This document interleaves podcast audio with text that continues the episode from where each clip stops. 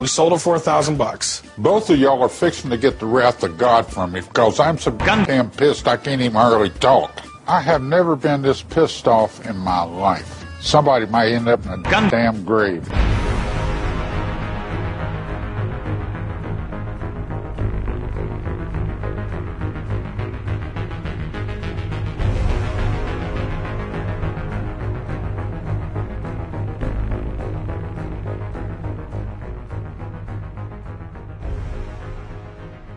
Welcome to episode 115 of Gundam at MHQ. This is Chris, and I'm joined, as always, by Solbro and Neo. Say hello, guys. Sup, gang? How y'all doing tonight? Hey there, this is Zippadan standing in for Neo.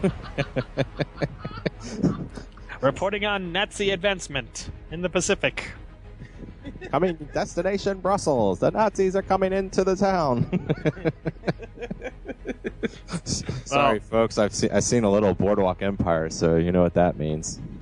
Unfortunately, uh, someone who's not coming into the town tonight is Richard Epcar, Mm-hmm. Where's he going? who uh, was confirmed for the show, then had something come up, then was reconfirmed for the show, then had a job come up.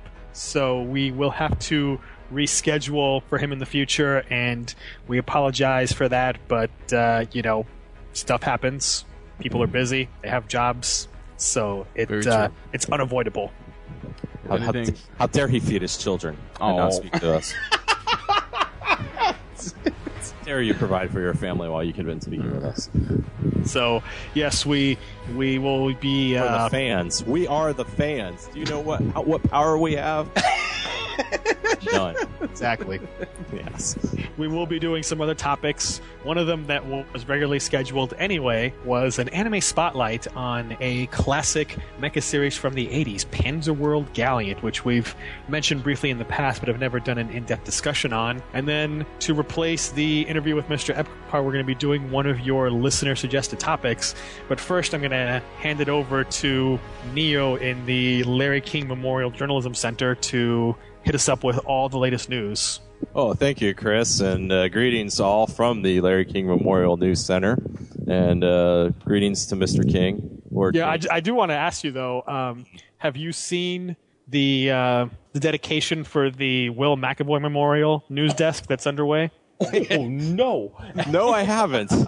Tell me about that, Chris. I, I think we'll have a satellite reporter coming from there pretty soon. Oh, Man, hopefully it's Dennis.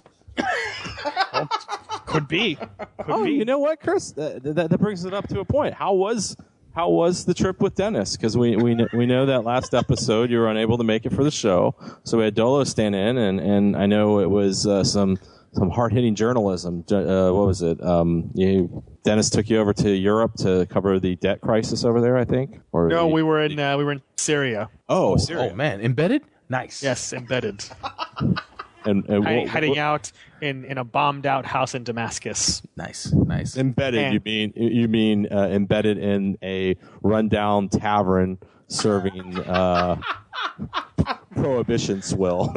Yes.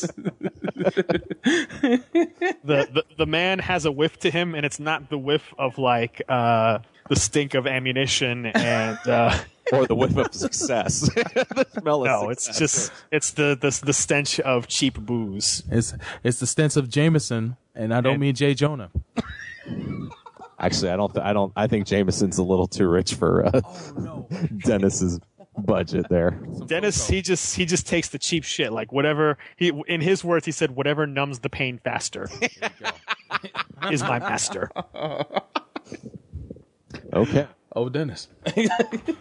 But uh, all right, well, thank you for that, and then we'll get to the some of the Neo's listeners news news articles here, and of course, you can always submit those in the Neo's listener submitted news articles thread in the Gundam section of the Mecha Talk forum. And a little housekeeping. It seems to be a um, a recurring theme now. Wow, Uh, housekeeping. How dirty is this place? well, the last couple months, uh, it's been a, been a lot, a lot of, lot of, lot of mud being tracked in. Um, first off, um, if you're gonna post articles, uh, see what your comrades did prior. Uh, especially maybe check a, a day or two before to see because uh, I had a few instances of some repeat uh, uh, re- repostings, and I, you know, once again, I, I I like the enthusiasm and stuff, but you know, just for the sake of everything, just um, you know, make sure that uh, some something that you're posting hasn't already been posted. I can swear you've mentioned that before. It's like I- deja vu. It's deja So vu weird. all over again. Yes. uh, the the other thing, um, uh, you know, you don't have to do a, a, a Mu La Flaga summarization of the article before. Is that what we're calling them now? Yes. don't don't pull a moo. Um, but uh, you know, just putting a link there. Well, we already have we already have an action that is described as pulling a moo, so you have to call this something else. Oh, this is uh don't laflaga it. Don't laflaga Okay. these posts. Okay? um basically, you know, just put a quick little thing of like what the what the the po- what the article is about. Uh, just putting a random post there or a link. Um, I'm a very busy Just man. the facts, man. Yes, I'm a very busy man here, and I sometimes have Lord King up my ass, uh, you know, with these news art, these news stories. So, you know, I want to make sure I'm, I'm I'm getting the meat here. That's that's what we do here. But um, and uh, two, um, you know, once again, when it comes to what you're posting, we do like some stuff. It doesn't always have to be mecha related, but you know, if it's uh, really not that funny or uh, exciting or uh, you know whatever, uh, just just maybe just put in Chaos CD or something like that. Oh damn! Hey, hey, hey, hey.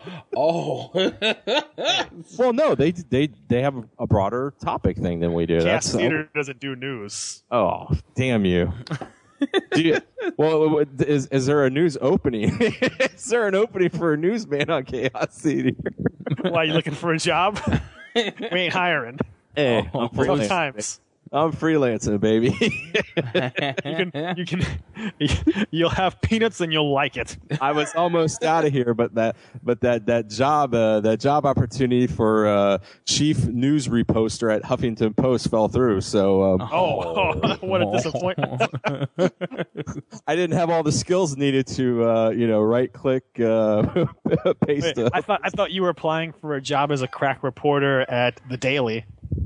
no, no, I was doing it at, Je- I, at that, and I was going to go to Jeff Daniels' uh, news station so I can work uh, work with that that great that crack team there. Especially over at talk- the uh, the Will McAvoy Memorial Desk yes, maybe talk of about the news truthiness. we could talk about that maybe. God, what a piece of shit. oh God. I haven't even seen season two, and I know it's a pile of shit. But anyways, first article here comes from Rygens. And yes, he's got more stuff here about the robot tomes. And this comes from, this is coming from the UK, the mm-hmm. Metro. Is that a newspaper? Yeah, I think it is. Well, it's going to be out of business. There's a Terminator Central Center. God, why? You know, I hate I hate that when you read the stuff when the English post things because they put uh, they they write center wrong. They put R. it's like centre. Yes, of course they're wrong. yes, they may have created the language, but we perfected it. I was about to say. That is a joke, all you my UK friends. But um, there was a Terminator Center. Or is at- it? It's up to you to decide. Um, at Cambridge University, and uh, it's it's they're going to save us from all the robots. And uh, they actually, it's a project known as the Center for Study of Ex- Extension's Risk, Extentic, Existential Risk.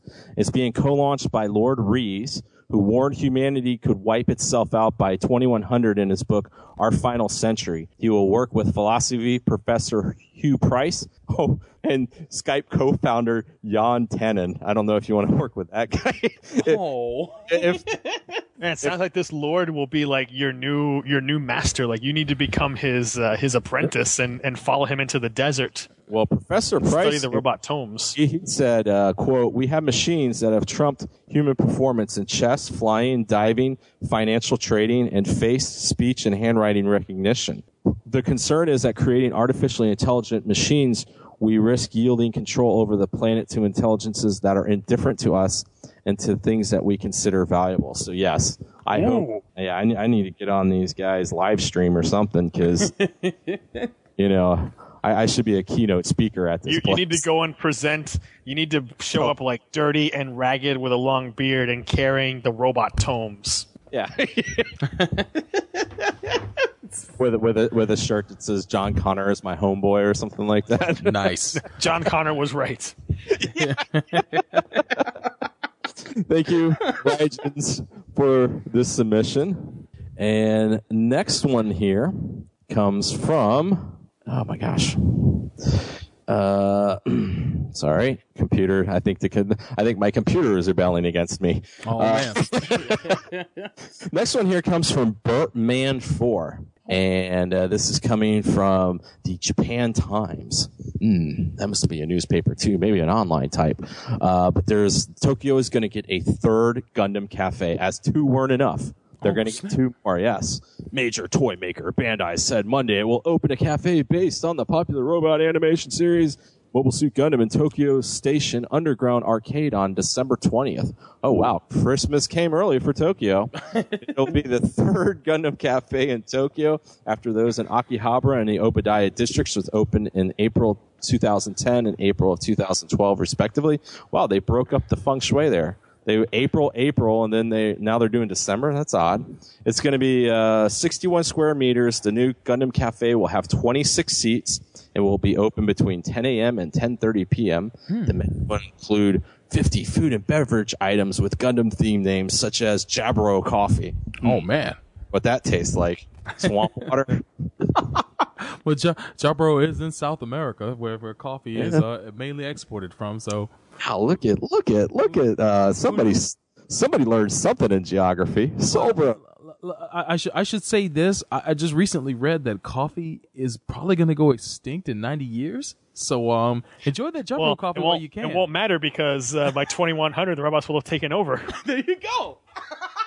the, the math, see, the math works out perfectly. The end of coffee means the rise of the robots. I see it. We just I charted know. the we just charted the progress of the end of the world. Take So that, Mayans. saying that coffee, the coffee reserves will be depleted. So what's going to cause more panic in the world? The depletion of the oil reserves or the depletion of the coffee reserves? I say coffee reserves.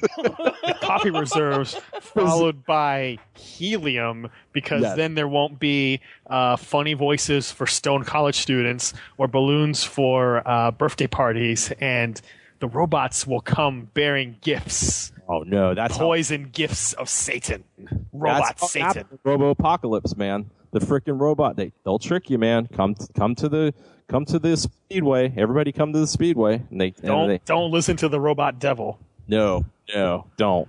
But thank you, Mr. Bertman, for for your submission. And Bertman Four has got another one here. Oh, and uh, it is um, talking about it's actually something that's going on right now, and uh, it's uh, there's a there's a uh, gu- uh, gunpla contest going on in Akihabara. Oh, and nice. uh, You're going to be able to see about 400 plastic models created by professionals. Hmm, not people like me or Solbro. Wait, Solbro never builds his models. You just have show to it for him. Solbro is the only person I know that outsources the building of his gunpla. I, I really appreciated his handiwork, and uh, I, I build a few of my own. I, I, I, I'm proud to say, just not the ones that uh, are, are, are anything above master grade. do you, do you outsource them to young asian boys with, with green sweaters. I'll get Foxconn right on that. No, this is uh, this is pretty cool though. The exhibit is at the Akihabara UDX venue. It's going to have 30 works created by those seeking to represent, represent Japan in the world competition. It's also going to have a huge screen that allows visitors to view the movements of a life-size Zeta Gundam. Ooh, and a fictional weapon that appears in the popular anime series. So officials of uh, Namco Bandai, the parent company, said they expect Gundam-related products to account for about about 10% of total sales in the fiscal year to end next March. Well, that's good. I'm, I'm glad you I'm glad you like to put on an event for your fans. oh damn! let's uh, let's just uh, let's just make it the brass tacks. Uh, it's going to be about 10% of our sales next year. So how you doing? But uh, thank you, Bertman, for for your submission. Next one here comes from. Um, this is some lawsuit news coming from Chains and Guns. This comes from uh, the Anime News Network. Uh, they, they, they, they take their writing from the, the Will McAvoy School of Journalism. Oh damn! uh, Nagi and some other manga creators are suing seven book, book digitizing shops. Oh. And they filed a lawsuit in the Tokyo District Court against seven book digitizing companies and their representatives. They're accusing the defendants in uh, Tokyo and nearby Kagawa Prefecture of violating copyrights by offering to scan printed books to make electronic copies for consumers. Yeah, I'm actually surprised we don't we haven't seen a lot of that here in the United States, or maybe it just nobody's brought it up to thing there. So I guess they're scanning books and then uh, selling it, selling those uh, scans to people as uh, ebooks. So there's some 122 creators that sent a letter of concern last fall to cover uh, 100 Japanese shops that are doing this. So um, wow, definitely, uh, definitely some interesting stuff there. So thank you, Chains and Guns, for lawsuit news. Uh, Chris Guanche, as the legal reporter of uh, Neo's News, uh, any comments about this um, about this pending lawsuit? Meh. Oh, well, all right. Remember to go to Legal Zoom, right, Chris? Yes. if the glove don't fit, you must acquit. oh. that is that. Still sound advice.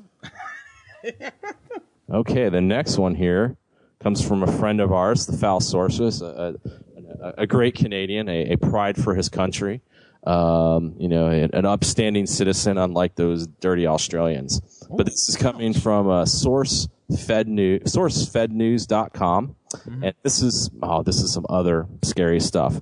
The title is "Robots Will Kill You, but only if a human tells you to." That's uh, that's ooh. Yeah. That's the first law of robotics. The, the, alarm, the alarm's off in your mind? Well, this makes it even worse because this is hitting close to home. This is the first, the first law of robotics.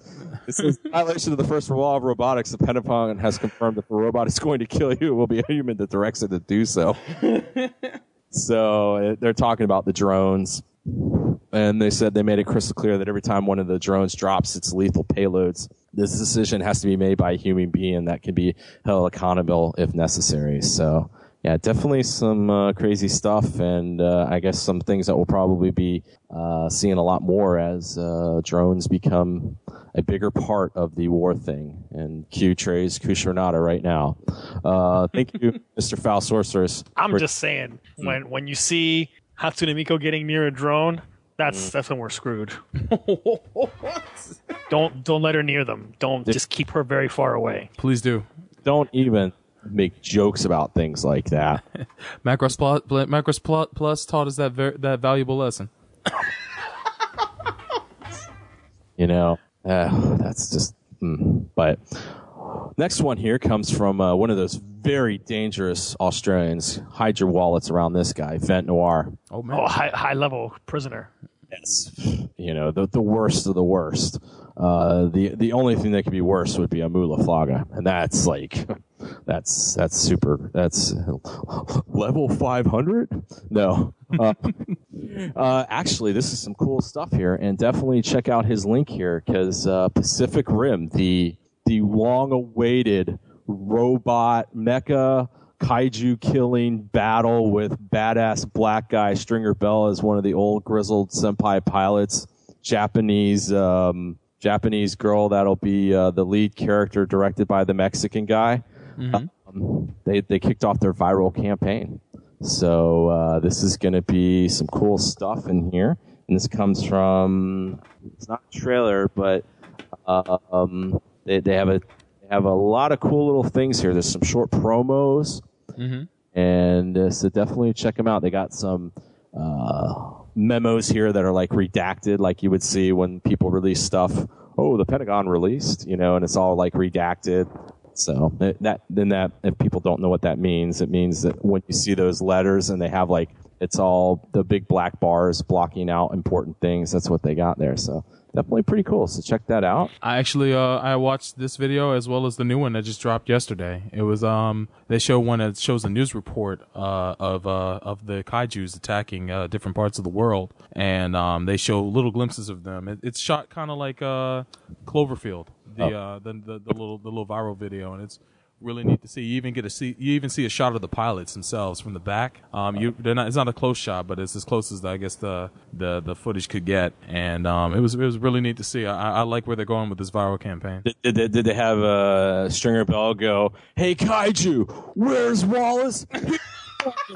they No, then the kaiju are all like, Omar's coming, yo, Omar's coming. Right before right before he gets killed in the movie by the kaiju, you'll say, "Get on with it, mother." Thank you, Vet Noir, for your submission, and Australian authorities put him back in solitary. Next one here, more Pacific Rim news, and this comes from Rodimus76, and he's got some links here that are that are pretty cool. If you want to see what the uh, the mechas look from Pacific Rim, there's some line art and some diagrams and stuff, and I got to say they look pretty damn cool. You know, some of them are uh, a little bit better than others, but I, I would say for the most part, they're I'm pretty impressed, Chris, as a uh, as a noted uh, mecha aficionado. What, what's your uh, take on these uh, Pacific Rim uh, mecha here? if it's not designed by Long Lake Katoki, I don't care. Where's Chris gone? It- it- why did Gundam hipster show up? at Chris? It's the line art hipster, man.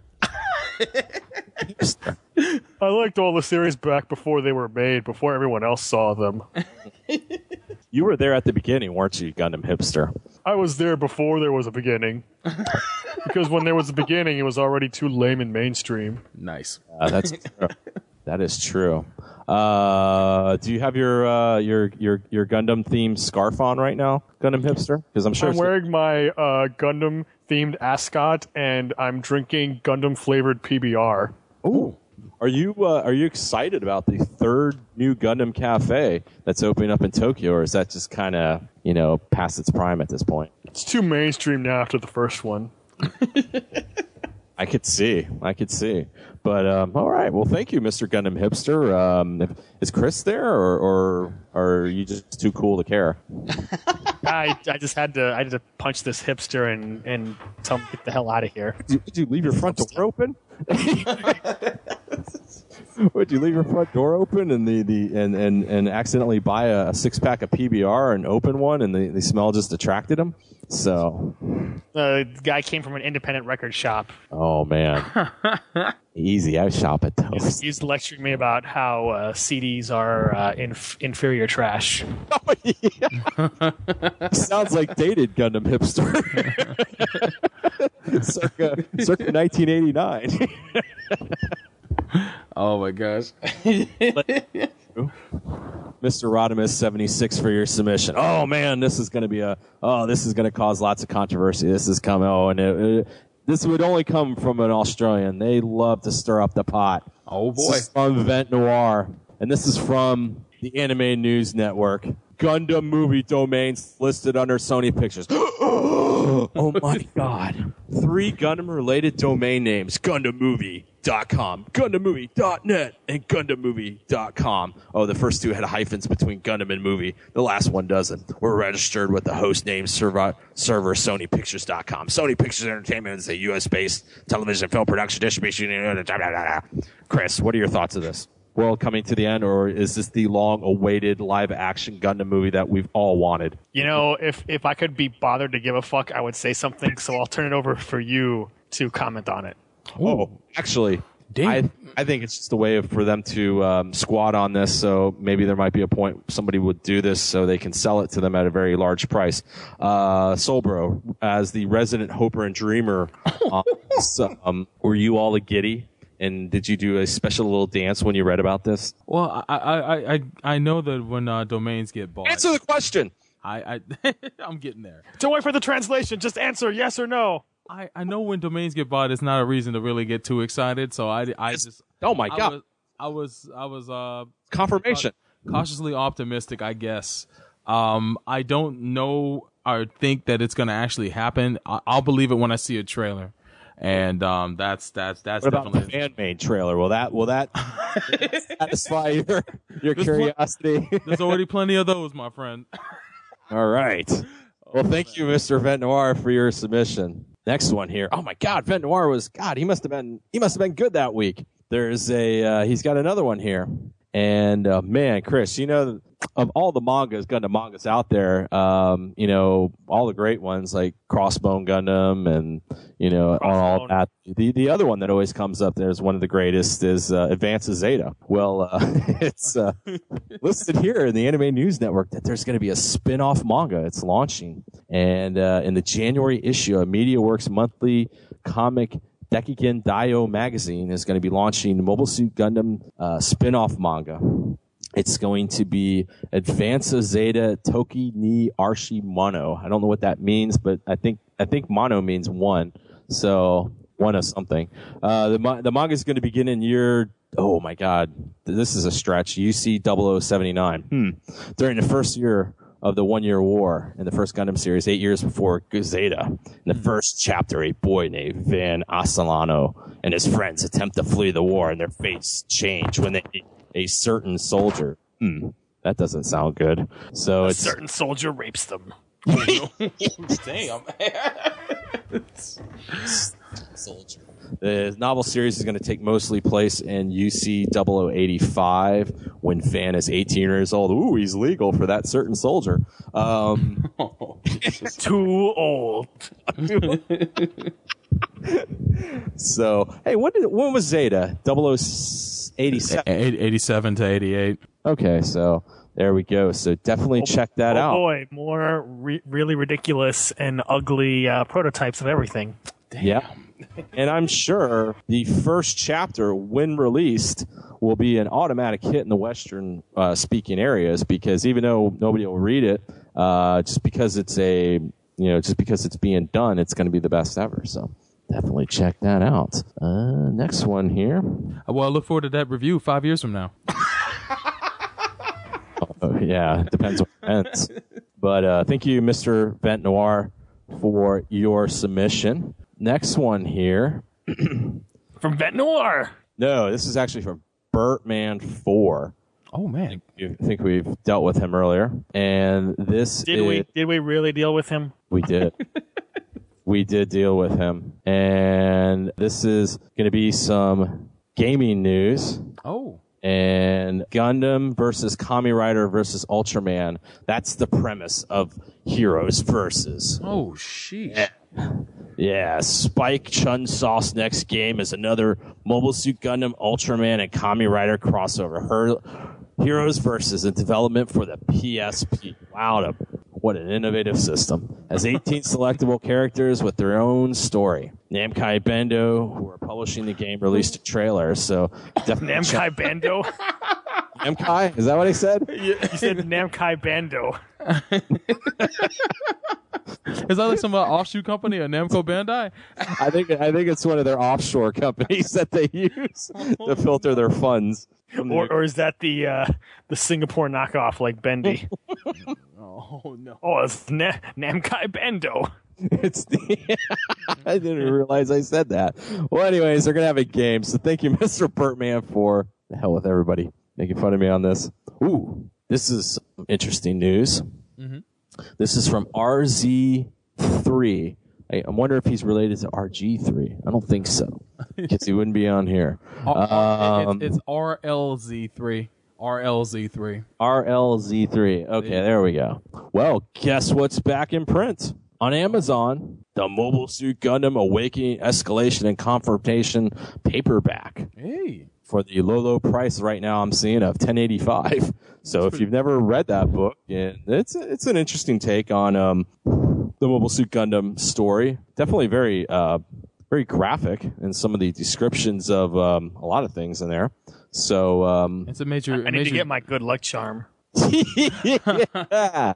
Hey, that's, I think everybody wanted that good luck charm. But uh, Good luck charm, Sailor. read the book to find out what the good luck charm that Chris speaks of.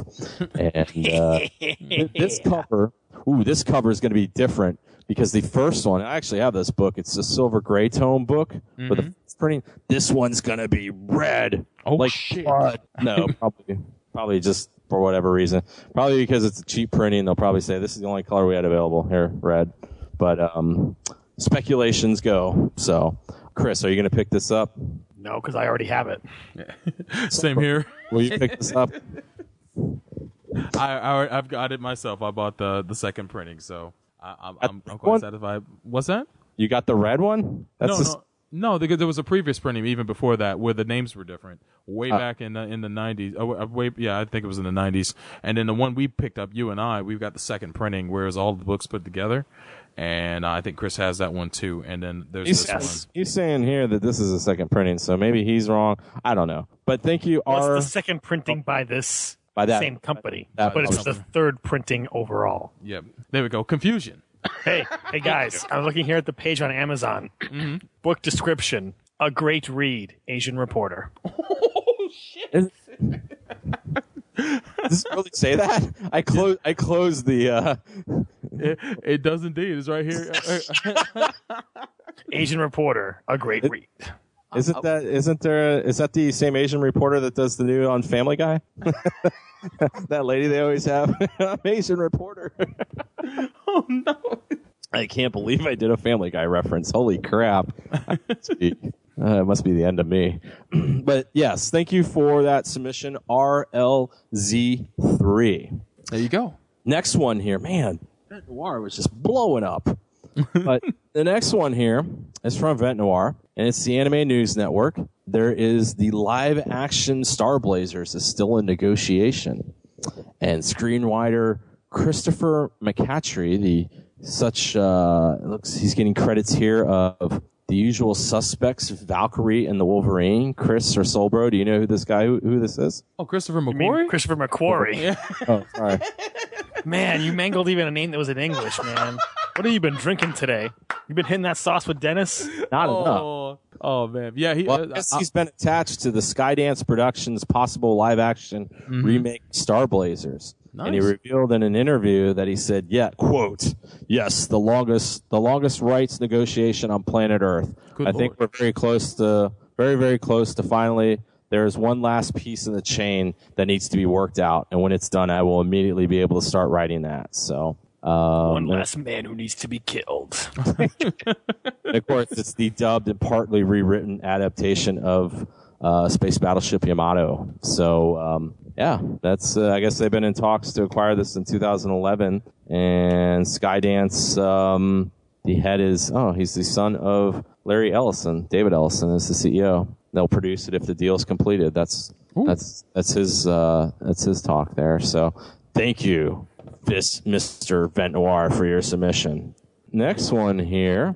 Christ, how much more news is there? Jesus. Not much more. There's, there's a ton that they put up, man. I actually had to. he bring skipped it through quite a bit. Yeah. Yeah, there's quite a bit there. We'll skip through um, some more. Christ. He's almost done. He's I'm almost, almost done. The last one here, or the second to last one, is from BBC News, and a Star Wars fan made a real life version of the Millennium Falcon. So check out Mr. Mecton GM's link here and see uh, see what that's all Can't do about. the Kessel run in less than 12 parsecs. Well, uh, I think it, I think if it does a beer run in less than 12 parsecs, they'll be happy.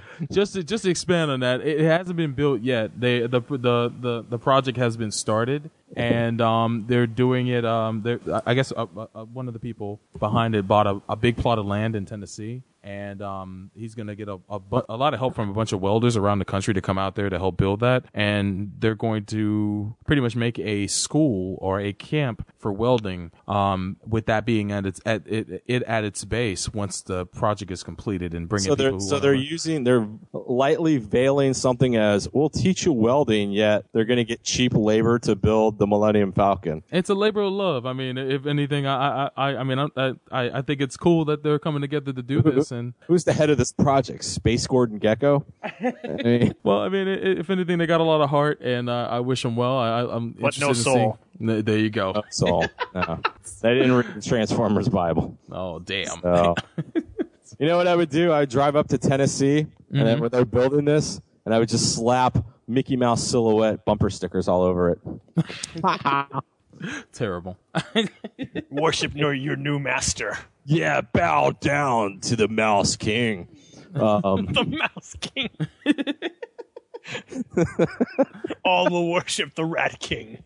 all will worship the ro- the rodent overlord. Mickey Mouse ain't nothing to f with, man. Just so you see that episode of South Park, man. He don't mess around. Thank you, Mr. Mecton GM, for your submission. And the last one here, because I'm going to skip some Namco, or what I call it, Na- Namkey Bandai. Namkai Nam, by Namkai Bandai. Game.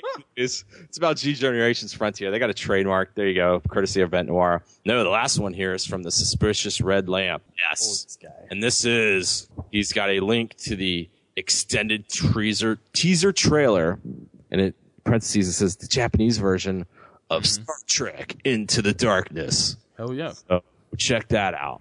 That's uh, I, I, I'm kind of curious. So, Chris, what, Chris, what are your thoughts on that trailer? Just briefly, I guess. You mean uh, S- Star Trek Night Rises? Is that what it is? Let me let me look at this. Pretty much.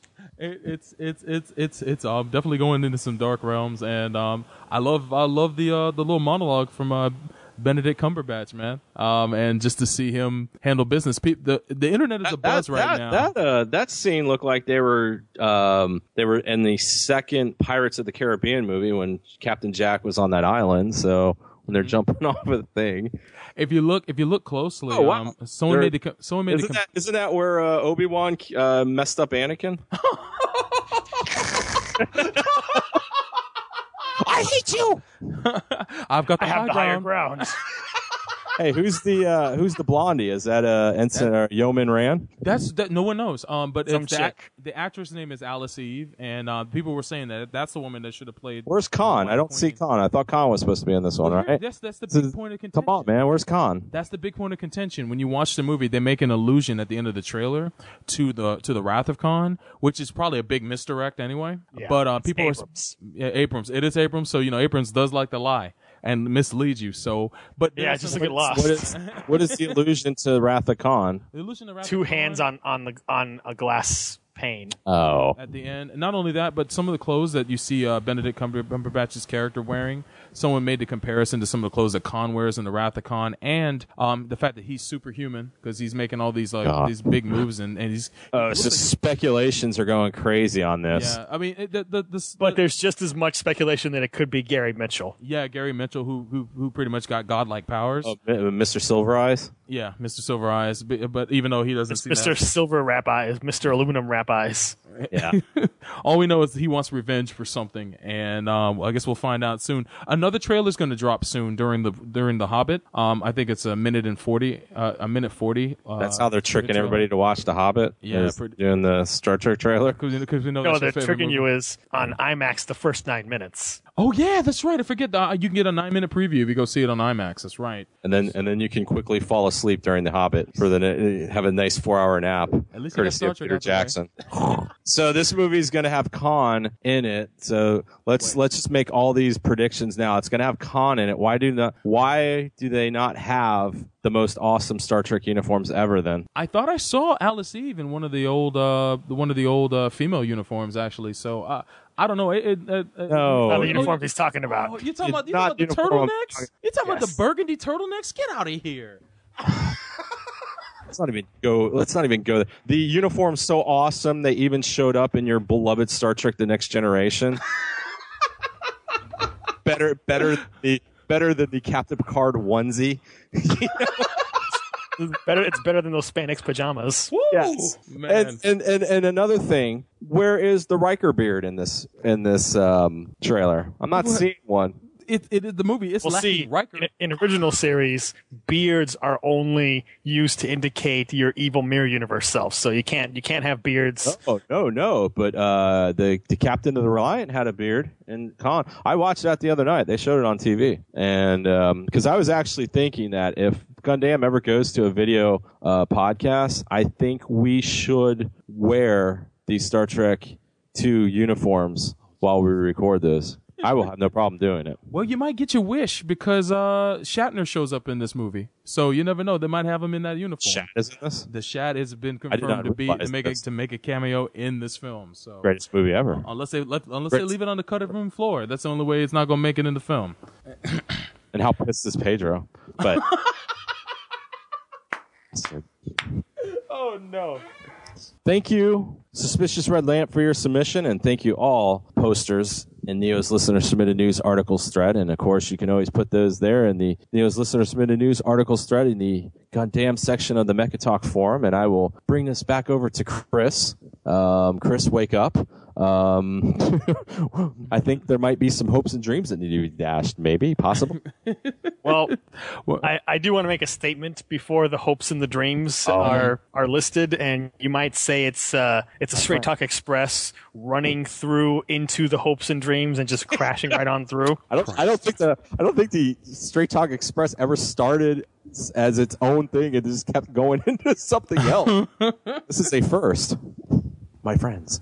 So it's just sort of just smashing through the wall like a Hollywood blockbuster action movie. Mm-hmm. Okay, so here we go. Now we all joke about the hopes and the dreams, and you know, I I uh, like to joke on the Facebook group of just being this cruel overlord and whatnot. And that's all fun and games. But there's a part that's uh, not fun and games that uh, I'm not happy about, and that is over the years, uh, people continuing to call me jaded or a hater or a pessimist or a cynic, and I I resent those things because I'm not. And what I want to say to the hopers and dreamers, not just the ones on the Mecha Talk community, but the entirety of the hopers and dreamers, is I am sick of your shit.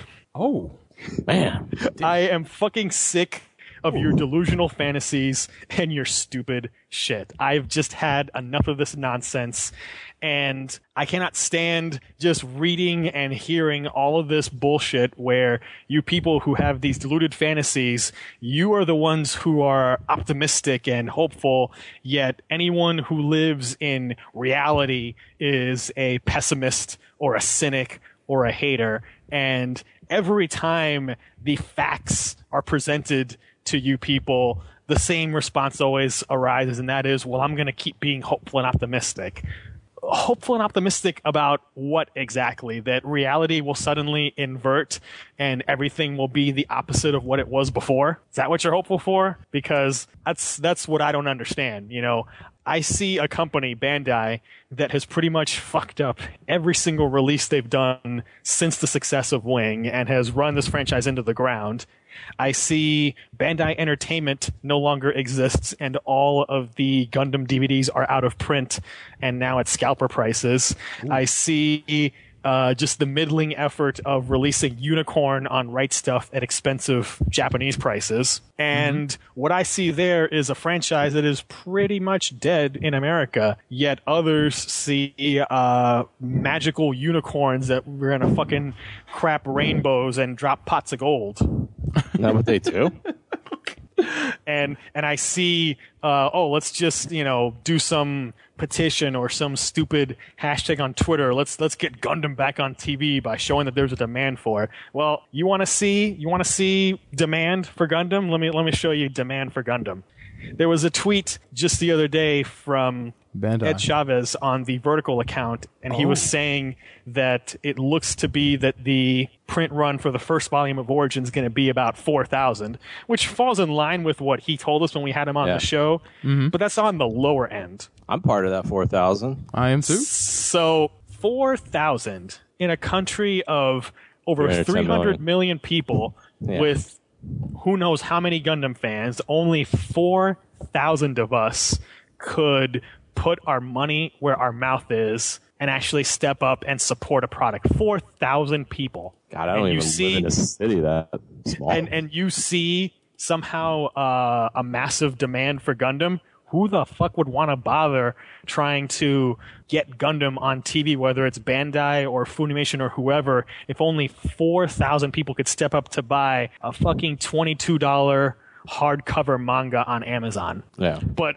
oh, but it's it's it's gonna turn around. It's gonna be a fucking huge thing. It's gonna be fucking magical rainbows. So let me read a post that uh, Mr. Chavez put up today on 4chan because there was a discussion about Origin and M, mm-hmm. and he was asked about uh, you know what what numbers they need to be successful. So here's what he says: At this time, the print run is 4,000, might go up to 4,500. Breaking even happens at about 3250 if we go with the beige matte cover with character art or 3500 if we decide on the faux leather with foil mex cover. Okay.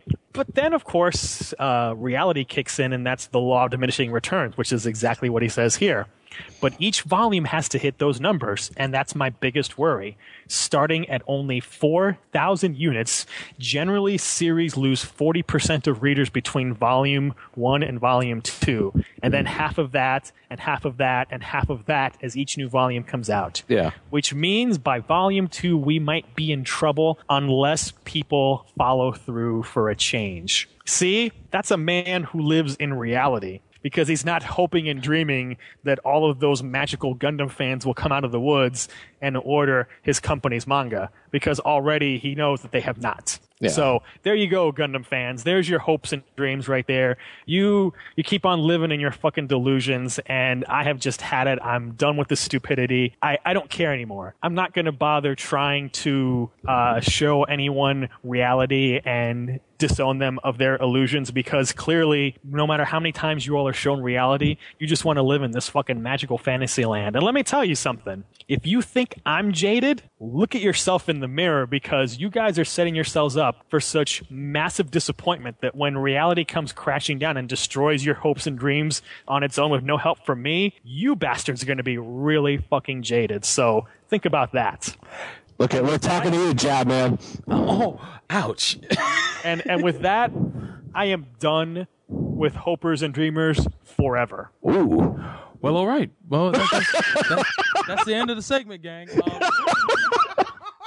Well, I guess you could still do it. It's just they're you not going to be. do it. You could you They're could just not going to be crushed. you can discuss your thoughts and I'll I'll hand the crushing hammer over to Neo, but I'm done. I'm done. I can't take the stupidity anymore and if uh if people think that I'm being too harsh or I'm being a dick, well, I'm I'm being nowhere near harsh enough. I am wearing the kid gloves on this. If if you really want to know the honest truth. So, there Oh, you no. go. Enjoy your dumb fantasies, your little magical Gundam land where everything is perfect. Because you know what? I wish everything was as perfect as you all believed, but I understand that reality doesn't work that way. So you all have your hopes and dreams. I am going to enjoy my pre-order of Origin and, and actually know that I bought it and supported Gundam, unlike a bunch of you bastards. So there. Yeah, and then and then uh, and then get stuck with you know up to well, it gets stopped at volume three because only you know a thousand people ordered at volume three.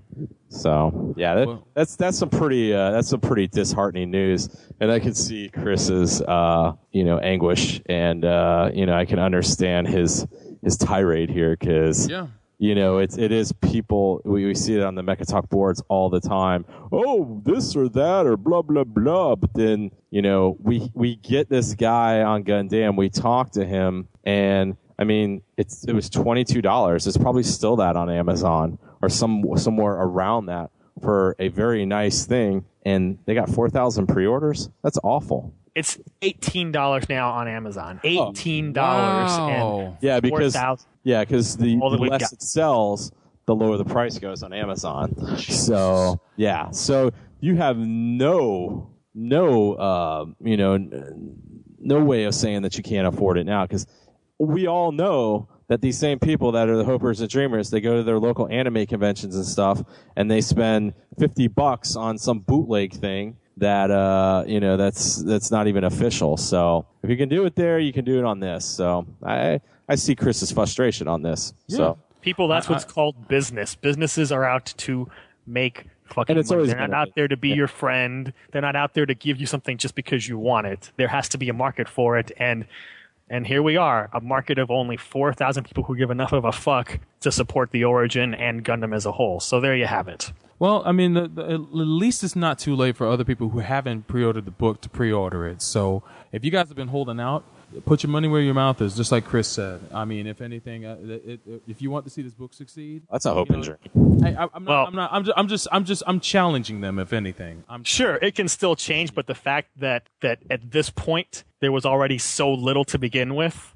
yeah you would have expected at least double the enthusiasm given that this is the re-release of something that's very well known that never even got finished here and, yet it everybody only talks- and every one of these people talk about I, I Yeah. can't, I, I can't think that every Gundam fan listens to our podcast. Matter of fact, I know that's that's that's the truth. Um, but yeah but know, everybody's if- heard about this because this has been advertised on their twitter it's been advertised on anime news network it's been mentioned all over the place So if you- so if if you- if the low, the numbers are this low, it just goes to show that uh, people may talk about wanting to support things and wanting to buy things and wanting to have all these things and how great these things are and how much of a fan they are. Yeah. But when it matters, they, they can't put the money where it matters. Yeah, because it's easy. It's easy to sit online and say, "Oh, we need to do this and that and that," but it's it's it's hard to sit there and actually follow through with it. Companies care when you vote with your wallet, not with a hashtag.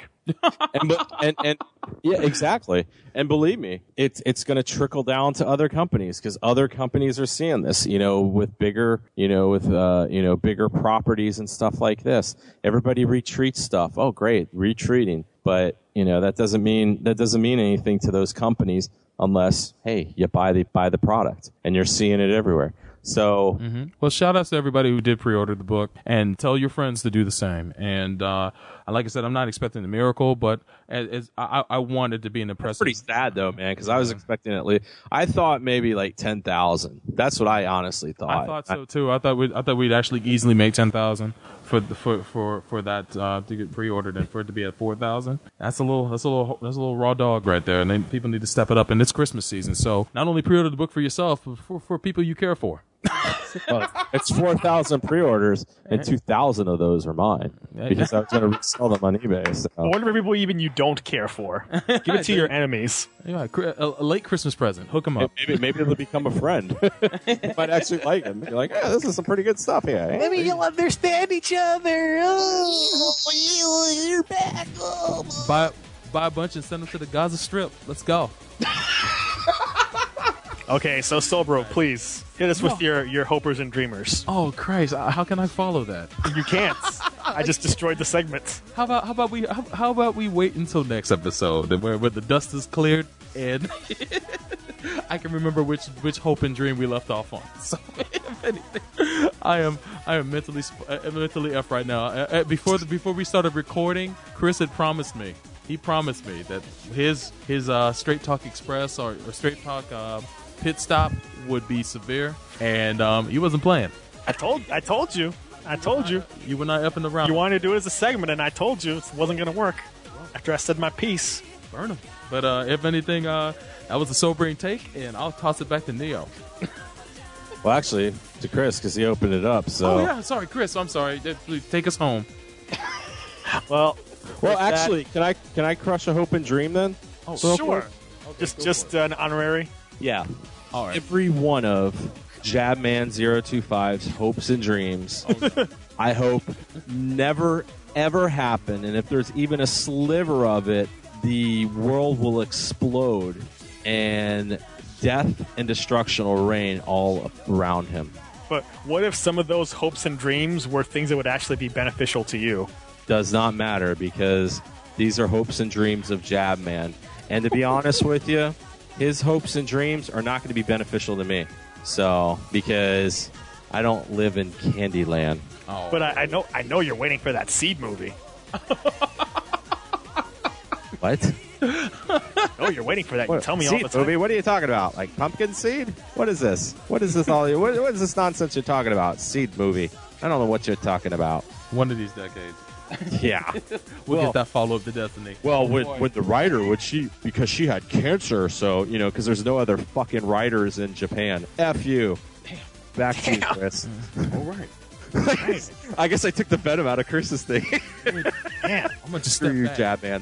thought I was being hateful. Jesus. Well, I am a disciple. You are. So, We never With that- record on Friday night again. Yeah, seriously, man, you must have been hitting the sauce after work. Damn, son. Uh, back to you, Chris. A little pre-party. So Oh, you're, you're pre-gaming? maybe. Mm. Okay. So, with that, we are going to take a quick break and we'll be back to discuss Panzer World Galient. You're listening to Gundam at MAHQ.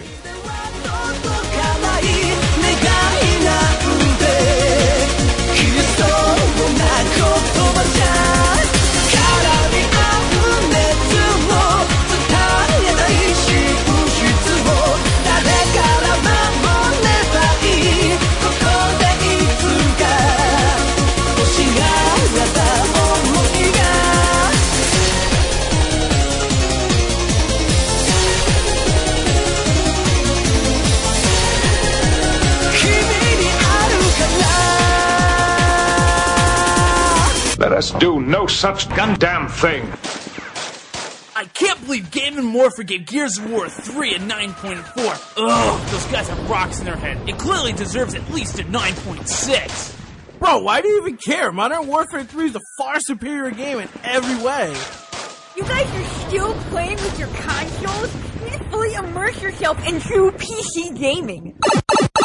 Are you sick of nerd ragers making you feel like your games don't matter? Or do you feel like professional game magazines have sold out and only cover major releases? Sure you are, so join us here at secondopiniongames.com and let us make your video game conversations fun again. Our main podcast focuses on all gaming news big and small. And don't forget our other podcast where we talk about video game collecting, fighting games, best games you never played, and other just mindless and mindful ramblings that entail what our main focus is. Let us be your first stop and Second Opinion. So stop by secondopiniongames.com. You can also find us on iTunes and Stitcher Radio.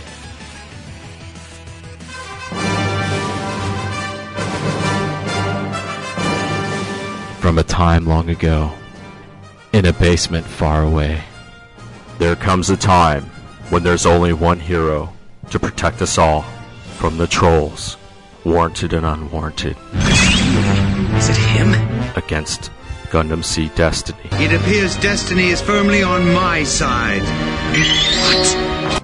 There stands a man who alone will defend the honor of said show for all to enjoy. You're something that shouldn't have been allowed to exist, boy! Just shut up! His name rings out and is like curses to those evil doers.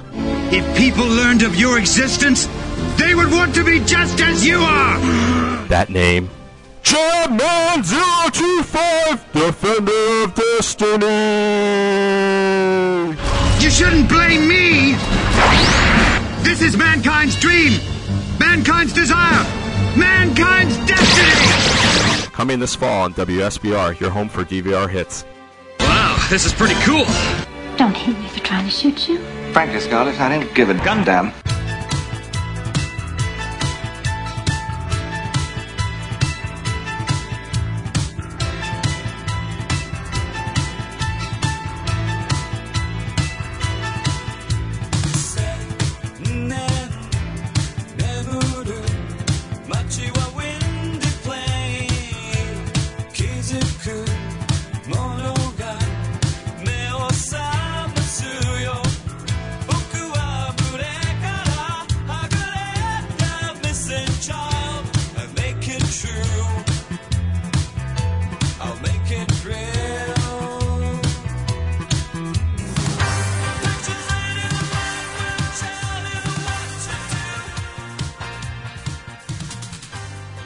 everyone, welcome back uh, to Gundam at MAHQ, and this is going to be our first segment. We're going to be discussing uh, Panzer World Galient. It is a uh, it's, it's a 25 episode series that uh, debuted in 1984 by Ryosuke Takahashi.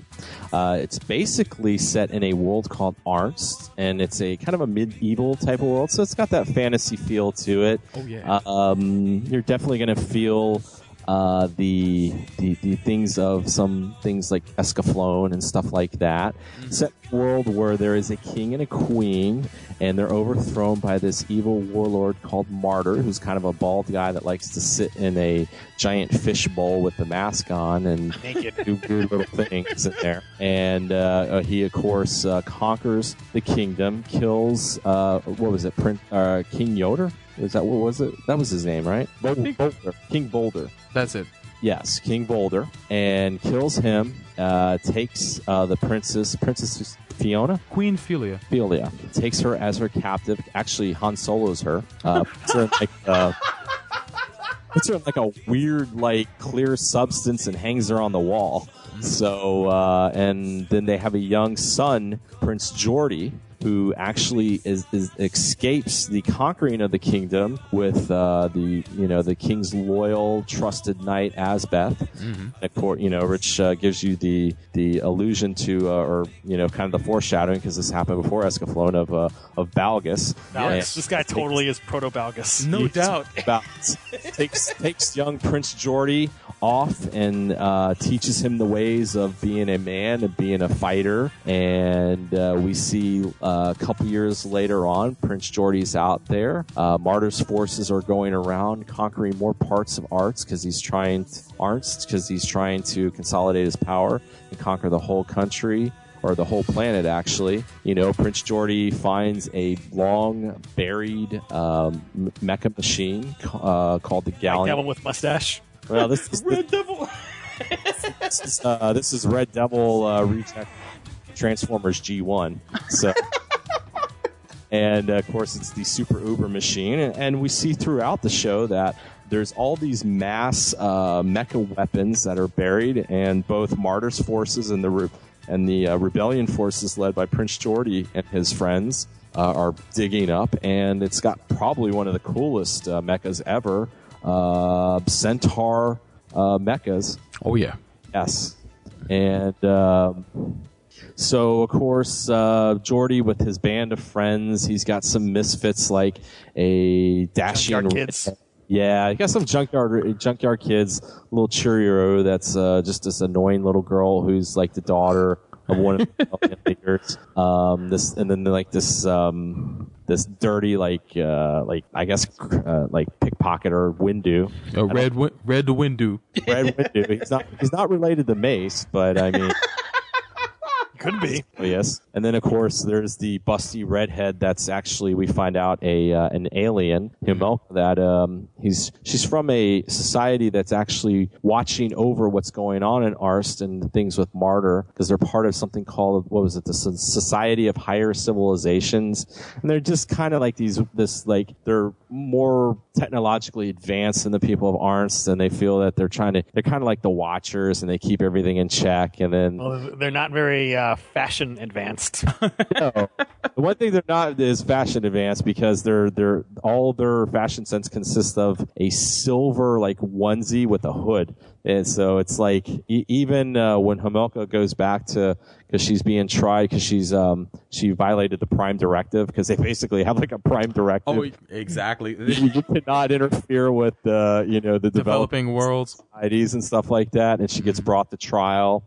And even uh, even her, you know, she's uh, it's kind of curious on this one because they, you know, that she's got the hood on and everything, but yet the uh, the the suit that they put her in is, is more form fitting than what sh the little toga she was wearing earlier. So it's uh, very interesting, very interesting uh, story. We we eventually find out that Marder is an alien from a faraway world that's part of the society of uh, higher civilizations, and they they lost their will to fight because they used to be like a really aggressive and mean people, and his whole deal is to go back and conquer his former world, yada yada, and stuff like that. So you know, it's kind of your typical uh, medieval fantasy show. Definitely a lot of a lot of things showing of um, the medieval times when it you know and, and not the restaurant but just um, you know a lot, of, lot of sword play a lot of you know people in animal skins but then they're riding in mechas and and things like that and unearthing all these different weapons and stuff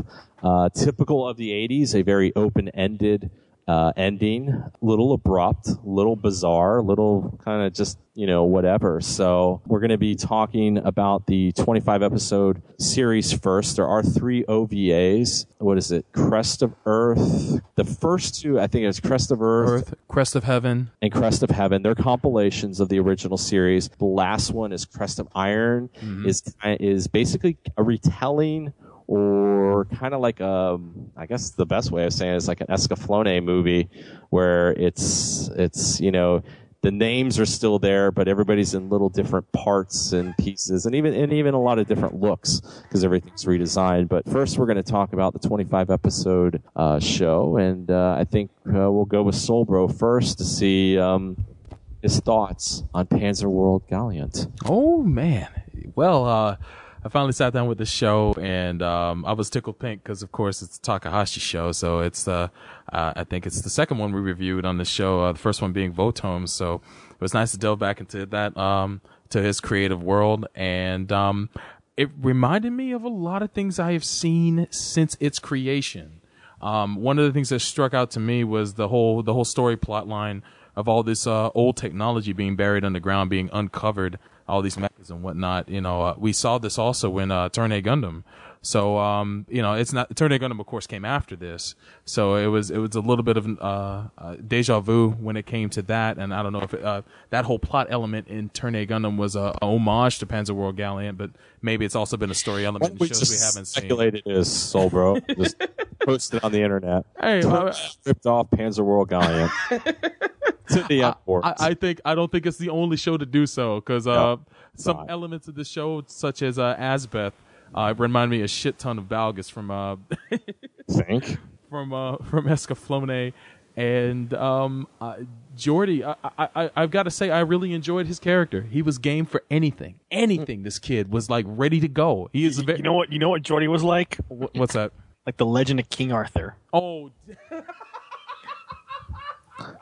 you know, in, in in reality, yes, yeah. In re- actual reality, he was like the Legend of King Arthur. The from from from uh, from small things, greatness grows, and he uh, he learned the sword, and he found a weapon, and he took down the baddies. So. He did. Yes, He- he, is like the Legend of he- King Arthur. he got he, this. he wasn't. He wasn't like the previous Legend of King Arthur, who He wasn't like the Legend of got Pizza Arthur. you know, uh, cried, made some hot pockets, talked to Haro, sat in a seat while Haro did all the dirty work, and yeah, hmm, okay, Yeah, Solbro. uh, He's he's more like he's more like Arthur, uh, the real Legend of King Arthur, apparently. But um, yeah, uh, I I really enjoyed his character. He drove the show in every every direction that you wanted to see it go. Um, you know, the action centered around him. He was a, he was a great lead, and uh, I, I I you know even though um we got to learn about him as the series went along, and you know there was like no no huge revelations. You know, he he took his responsibility once he found out who he was. Um, you know, that the fact that he was the the prince that should be great power comes great responsibility. and he Yes. took it. I mean, he did have a few moments in the show where he went off on his own. that before. Uh, when he when he tried to save his mother from uh, when he tried to save From his Jabba? mother from uh, Technicolor uh, Carbonite.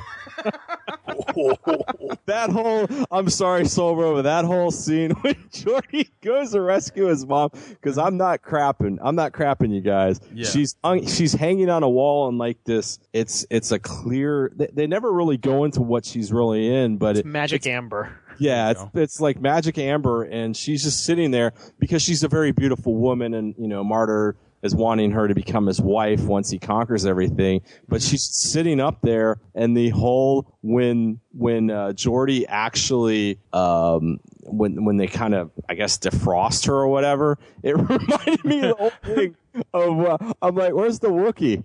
Should he be here? Where's Salacious Crumb? Oh, Yeah, I'm just God. sitting there. I'm like, wait, I've seen this before. Hmm? so, but go ahead, Solbro. Didn't mean to rain on your parade. No, it's, it's, it's quite all right. Um, Ho, ho, I, ho. I, I, you know, granted, he he was a little selfish when it came to that, but rightfully so. I mean, that was his mom being held prisoner by by Marduk and um. Marder. she- he- Marduk. Marduk. My God, why- I can't believe that. Marder. I've, I've got my get my sh- my wires crossed, but Marder, yeah. Um, uh, being held prisoner by him.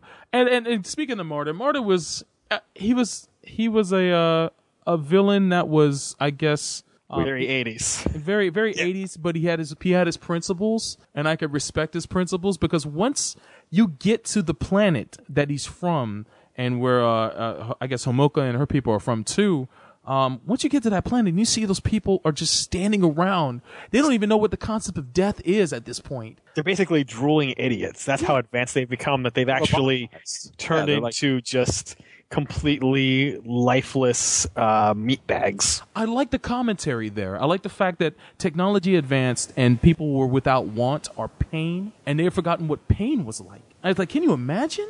I, I, those people just stood around watching Well, it- it's it's funny them. because when when Marder's doing all his stuff, they're they're just like he's, ha- he's sending out his because the mechas in this are all called Panzers, and they're sending out the Panzers, and they're just smoking these people. and you'd see you'd see like lines of people, and like their buddy in front of them would just get blown up. Mhm. They'd be like, uh, you know, it wouldn't, it wouldn't phase them. are, And- are crushed by rubble, and they're just Yeah. standing there. It's like, why is he not getting up? It's like, are Yeah. you serious? Like, I, I love the scene where you see Red Wind, who's who's probably my ma- my man in this show is Red Windu. Ugh. Um, I, I I I enjoyed his character. I thought he he was a lot. There's a lot to him that that matched him up with the audience, but uh, No, he's not. He's not your man. Oh man, man. Well, if he if he ain't my man, then it's Don Slarson, the pimp. I love that dude. No. But uh, No, he's not your man either. He's He's, too cool. Uh, Hi, Charlotte. Uh, uh, hi. the loser villain? Get out of here. The loser villain can never be a Soul Bros, man. That's that's I thought that was already I'll, written I'll, in the I'll do honorable nomination Chiruru. Chidu. Oh, come on, Oh, that's the, a girl. the first, the first female Soul Uh, Bros man. Honorable nomination because she is so useless and annoying. She came And- through though. She came through at the um at at, at the at the melting of the carbonite. Yeah. Yeah, she she she she bailed out um Jordy or Jojo um his nickname in the show. Yeah, but I want I wanted to I wanted her to just die horribly so much because she's just so goddamn annoying. I when when they had to go through, there's a scene where they go through this valley where it's like like anti gravity and there's like floating bones and stuff. Oh, yeah. She's so freaking annoying in there. I'm just like, can one of these dinosaur bones just crush her? Kill her? Can one of these dinosaur bones just come to life for like five seconds and eat her? or God, and, and the thing is, she does not get any better. Yeah, she helps them out when you know when they're trying to sneak into the castle and stuff. But she's she still sucks. She's she's the one character that doesn't get the big picture. It's like all this stuff's going on still, and she's still like ah oh ah, ah, ah, Jordy Jordy Jojo, and I'm like, oh my god, shut Well, she up. hold on, hold on. She helped him find the Galient in the first place, and she did come through a little bit in the show. She wasn't useless. Doesn't mean that she as still much as some wasn't of them. She wasn't a moe blob to say the least. I, I've seen some useless characters in some shows, and she is not as nearly as useless as some other characters have been in. Doesn't make her any less annoying. this man says Saji Crossroad. Damn, damn. You might have a point. I but hey, um, but but we digress. But yes, Mhm. Awful character. But go ahead, Solbro. Finish up with some of your thoughts here, and then we'll bring it over to Chris. Um, I, I, I dug Red Wind. Uh, I like the fact that he was trying to hit on uh, Homolka, who is another great character. Homolka with those uh with those devious eyes. I thought she was going to be so so much a villain when she first showed up. Um, there are some things that did bother me. Uh, There was a big plot hole in the beginning where Jordy um he wakes up a- after they discover the chamber with the Galient in it, and um Asbeth comes to save them from uh, this big huge I forget what the monster is. Um, that's that's coiled around it um, they're all knocked out by some flash of light from the ceiling, and um, you see a shadowy figure, which we find out later is Homolka. Um, when they wake up, uh, they're still in the chamber, but Jordy wakes up in a trance, and um, when Asbeth tries to snap him out of it, he, you know, just judo flips him, and he goes inside the Galient as if he already knows everything about it. They never explain how did he get the, the the the knowledge to pilot the Galient. You just assume that he was implanted with those memories when they were knocked out. At least that's my assumption. But they never go into detail about that. I- I'm assuming that Homolka probably gave him the memories on how to how to pilot that, but they never bring it up again or reference that scene later on. But you know, I, by by the time the series is on a, on a roll, I'm already I'm already past that point. Really, that that that's the plot hole that bothers you the most. No, there were other plot holes too. But Okay. it was like one of the ones that that that that comes to me. Um, I I think it's just as you mentioned, it's a bit abrupt when they finally get to the uh when they when they all space fold to to the to the planet. Um, I forget what that planet's called. Uh, if anybody can remember. Um, Planet retard. Planet retard. Where where Lamplat or whatever. I yeah, think that's what it. Lamp, yeah, that's that's exactly what it's called. Lan- Land plot. Um, and when um Martyr uh transports everybody there, um, I, I was hoping that that would probably be a whole arc of the series, but you know by that time it's so late in the show that it makes me wonder if the show was cut short of its intended run. Could be. it- which is why, and and seeing how abruptly the show ends, I, I I guess I give the show a pass because it's from that era where shows ended pretty abruptly uh, when the, when they weren't um, doing successfully in the ratings. But um, you know, it's it is a pet peeve of mine when shows do end quickly, and I was hoping for in the OVA um, uh, restructuring or uh, uh, the compilation. I was hoping there would be an extended ending for the uh, the close of the of the story, but there wasn't. Overall, though, I really like this show. I, I had a fun time watching it. It's very fast paced, a lot of development. I, I love a fantasy mecha show, and this one really, really uh, fit that bill for me. Um, uh, the cast was great. I thought the writing was great. Um, you could see some things coming a mile away, but it was still fun to watch. And you can see a lot of shows that we've watched since then have been insp- inspired by this show. So um, I- I'll turn it over to Chris to give his opinion. Well, that that's my job. But thank you, Solbro and Chris. your thoughts on uh, Panzer World Galient? Why, why thank you. Uh, And uh, Chris, before we begin, I, I'd like to uh, offer you the the uh, the title of novel hater. in the general's army. Novice hater. Okay. Um, it's it's it's a entry level position. You'll have to work up, but Entry uh, level. I thought it was at least like like ROTC. Well, I mean, it's it's a little bit above that, but we, we uh, the the general let me know that he's very happy with the hate that you spewed earlier. So um, we expect big things out of you. Oh, okay. Word. All right. Well, Galient is a series that uh, for a long time I thought I'd never see because many years ago only one episode had been subtitled, and man. then eventually someone else took it up. So it certainly is a product of its time visually. Oh yeah. I mean, that opening sequence is so 80s. Yeah. Oh, and God, yeah. With, with the Japanese Duran Duran. Yeah. Well, what about the what about the ending? The ending is pretty pretty 80s too. Yeah, same the same band for for both the opening and the ending. Oh, is it? Oh, yeah, oh God. Your Rocks, the, yeah. the the the the ending song just really irritated me for some reason. It's not a bad song, but every time I heard it, I was just like, ugh. And shout outs to the music because I think the same the same person who scored this this soundtrack was the same people who, the same guy who did uh Votom's score as well. At least it sounds a lot like it. And I I love the opening and ending themes of the show. I thought they were great. And uh, Marder, he just looks like so 80s bad with that giant bald pencil head of his. Man, a- anime James Carville, man. And and just the all black outfits, and he's just so lame looking, and, Hell yeah, and always just floating around naked in some bubble. Ming the Yeah. Merciless. Unnecessary, totally unnecessary. So They never yeah, that- really talked about why he did that, did they? I don't I- really remember them saying why he was in that bubble all the time. They might have mentioned it. I haven't seen the show in a while, unlike you guys who watched it more recently. But yeah, the appearances of the characters is, is definitely Oh, yeah. 80s. The Galient itself is um, not that great of a mecha visually. I mean, uh, I believe, what was it, Neo? You described it as um, Ironhide's retarded brother or something? No, no, uh, it's uh, it's it's it's the uh, it's the long lost brother of Wheeljack. Yeah, Wheel, Wheeljack's, Wheeljack's brother from another mother. Yeah, Oh no. Who, who has the most broke ass transformation system ever. Yeah. oh, that is just so yeah, it's so low rent.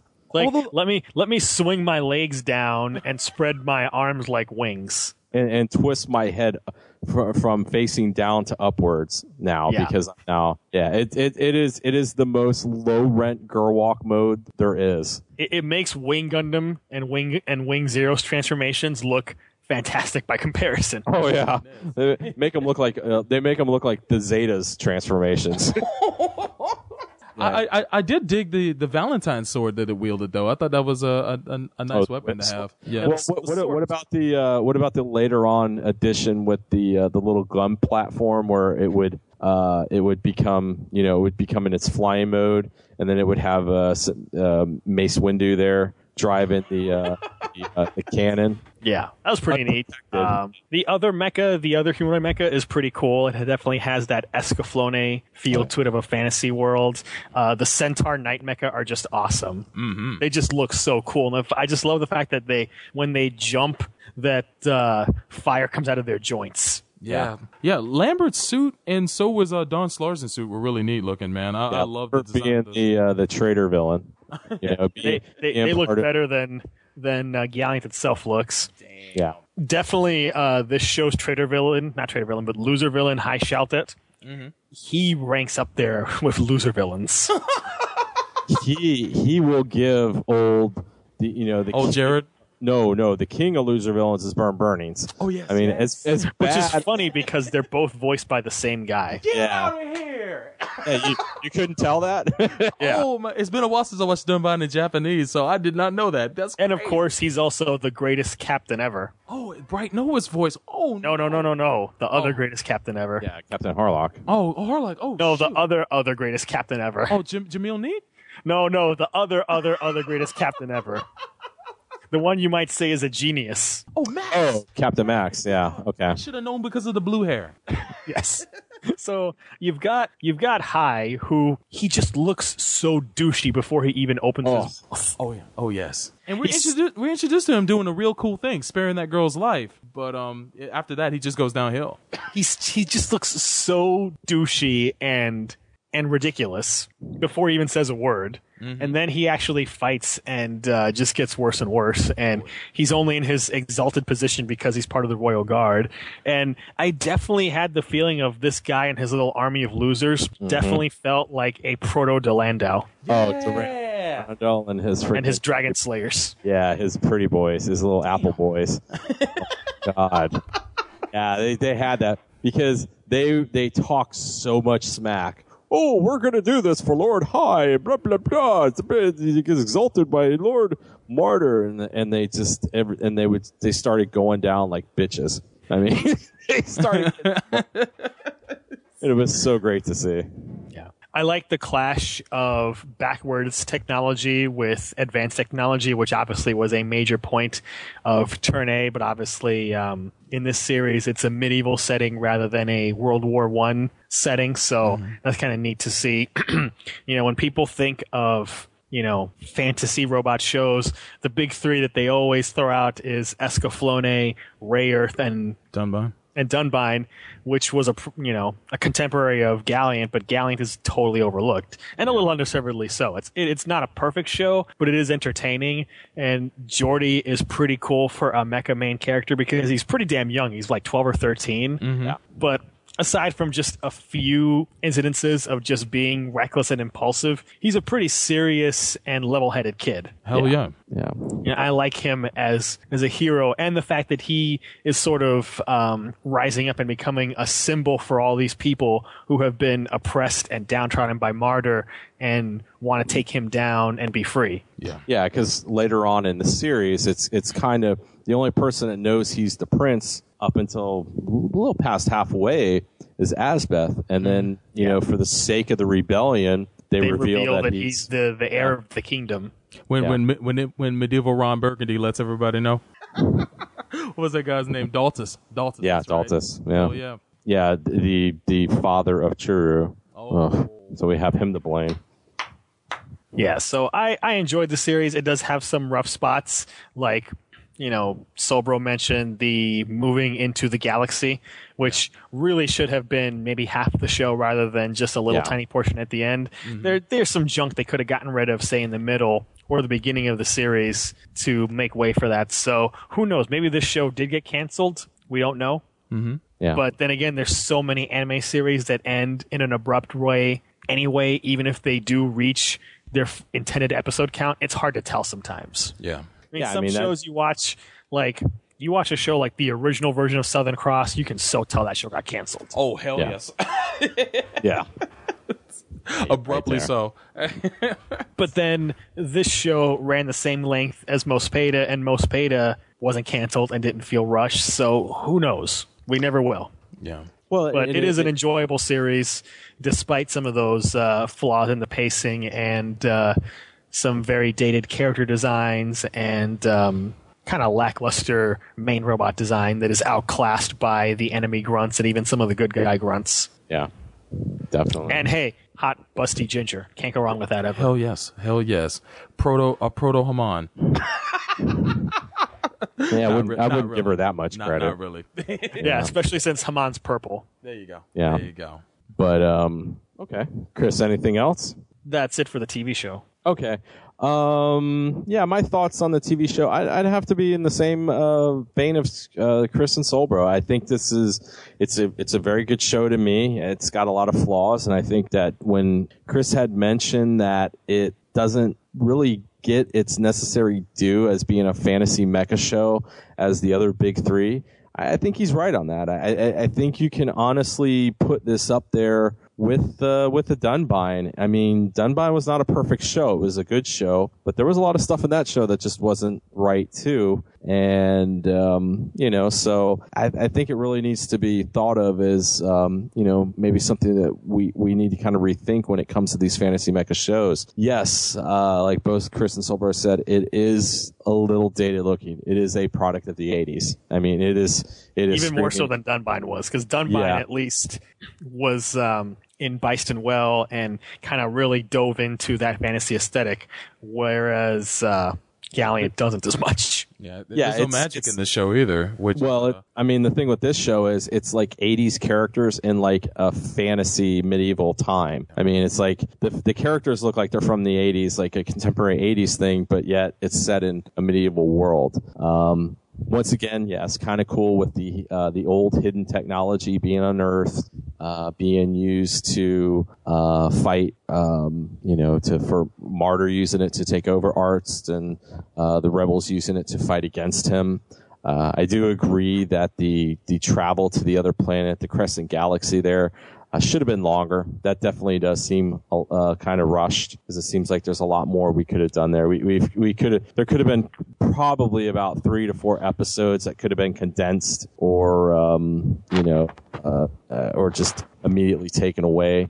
And uh, I was waiting for that point of escalation where I thought that maybe, uh, you know, like in Turn A Gundam, where they, they found a ship, they were able to go into space with it, and then you know they took the fight to uh, to to the moon. Uh, I, I was kind of hoping for the same thing to happen here, and, and sure enough, they leave their planet and go to another planet. But you know, you know, it didn't really. The only thing that escalated was that planet became under fire, and, and then you know the the end all be all weapon shows up. But I was hoping that you know maybe they would end up teaming up with some of the uh, members of the of, of the of the Federation is what I want to call them. But uh, well, the, the other the They're other too issue- retarded to do anything. yeah, so pretty that- pretty much. That that they're a little too uh, vegetative. the other all they know how to do is have flying saucers with flashy lights. Yeah, and and that's the thing because they keep they keep saying like throughout the whole thing, oh, if Marder does this, we're going to have to do this, and then it, you're thinking, oh, they're going to mobilize stuff, but in the end, they mobilize some weapon called a racer, which is like a bunch of geometric shapes that just uh, flying over, and what is it? They're going to destroy. They kept saying it's going to wipe out everything in 1.6 parsecs. I'm like, hmm. What, what, You've just been erased. exactly. I forgot. I, I did forget to mention uh, uh one one point that during that during that scene where um I guess uh, Hamoka's talking to uh Marder and um you know you realize that she actually agrees with Marder, uh, just not the method of how he's doing what he's doing, but she she does agree that her people need to be woken up, but um not in that manner. I, I thought it was a nice little touch towards the end where um where where you find out that his his his goal was the noble one. It was just he just went around about it the wrong way. But yeah, that whole eraser Well, thing. And I think that's when she makes the comment, I think to uh, Windu that, um, you know, him and I, you know, I'm just like Marder. Yeah. So, I mean, it's, it's, it's a little interesting, you know, it, it's, it's not the deepest show. They do, they do go into some deep areas. They try to, but then it's not too preachy. It doesn't get, you know, uh, too convoluted when it comes to, a lot of the stuff that's going on. And then at the end, you know, Marder, like Chris said, really visually not a really impressive character. In the end, he he's not awful, but you know, the fact that, you know, spoiler alert here, he's just like, oh, just let these people survive and I'm just happy to be back at my home because he was exiled and stuff. It would, you know, I, I, guess I could see that's where it's a little lacking, and you know, you might have a little frustration with the ending. But you know, this this is this is typical of all anime. It seems like you know, no matter what time period is, you're always going to have these animes where you know, it just kind of ends abruptly or ends in a different way than what it was kind of building up to. So, um, but uh, in essence, you know, in, in, in summary for me, a pretty good show. I think uh, you know something that a lot of people, if you if you want something different, especially with fantasy mecha, would be a, gr- a great watch. Um, is anything else about um, the the uh, television series before we move on to the OVAs? Oh, d- d- d- d- a solid watch, man. I encourage anybody to check it out. Chris, anything else or? Use methods to watch it. So I guess that'll bring us over to our OVAs. Like I said, the first two OVAs are basically um, uh, basically compilations. So anything that you guys want to talk about on those? No. Okay. Um, Solbro, anything? If you want a reminder of what happened in the TV show, that's that's quick. Then then watch the first two OVAs. Then, Yes, yes. How, how would you rate them as compilations? Uh, bad, good, awful? Uh, it's serviceable. Chris, anything else on on the compilation movies on your end? Well, that'll bring us to the last OVA, which is called Crest of Iron, and it's basically a separate story. Um, you're going to see pretty much a name characters that you recognize, and and somewhat in the aesthetic too. But there's going to be a lot of uh, differences here. Uh, as we see, uh, Marder is now the king of the of of Arnst, and he looks a lot like Asbeth, and he's got two sons vying to take over his position, which is wow, Jordy and uh, ironically High, and uh, you see how High is, you know, Jordy's the favored son, and uh, High feels that he's entitled to this, so he goes through some unscrupulous methods to try to take the kingdom away from Jordy as uh, his father Marder is going to uh, pass it on to him. So, uh, Chris, your thoughts on Crest of Iron? Weird. Uh, uh, anything else? Or? Uh, weird. um, too too yeah. too short to tell the kind of story that they want to tell. Yeah. Yeah. I mean, this this seems like the kind of story that you would have had in a feature film retelling like an Escaflowne or a Daryl. Mm-hmm. This is a 50, like 50, 55 minute OVA. Yeah. Yeah. It's, it's. I will say I like the mecha designs in the OVA more than the TV show. Yeah, especially the Galient. yeah, the Galient looks way better. It does. Everything looks better. The animation obviously is better being an OVA, but other than the animation quality and the uh, mecha design, not much that I really liked about this OVA. Okay. Uh, anything else? No. Solbro? Um, yeah, it was a little rough to watch. Uh, I liked how it started. Um, you kind of left you scratching your head as to what was going on. Um, I, I, I liked it. Uh, I'd say um, the the part where you see the foreshadowing of uh, Marduk being slain by uh, High Shaltat. Marder. Um, Mar- Marduk. Marduk. Why am I saying Marduk? I, I got Marduk on the brain. Jesus, Marder. Um, who who looks like Charlton Heston in this. anime Charlton Heston. Um, but yeah, uh, I, I I like that story element there, and the fact that High Shaltot and um and and Jordy were his uh, his sons or adoptive sons, whatever you want to call them, and even that uh Chimoka was his adopted not Chimoka, but uh Chiruru was his adoptive daughter. Chimoka. I'm just I'm messing these things you- up. Jesus Christ, man, you've been on the sauce too. I am Wait, messed what's up. I'm not Arby's or something? I, I need a Chimoka? I need a drink. Jesus Christ. but yeah, uh, uh, for the most part, uh, it was cool to see them reimagined. Homolka, she looked almost similar to her uh, her her anime TV series counterpart, except she had short hair.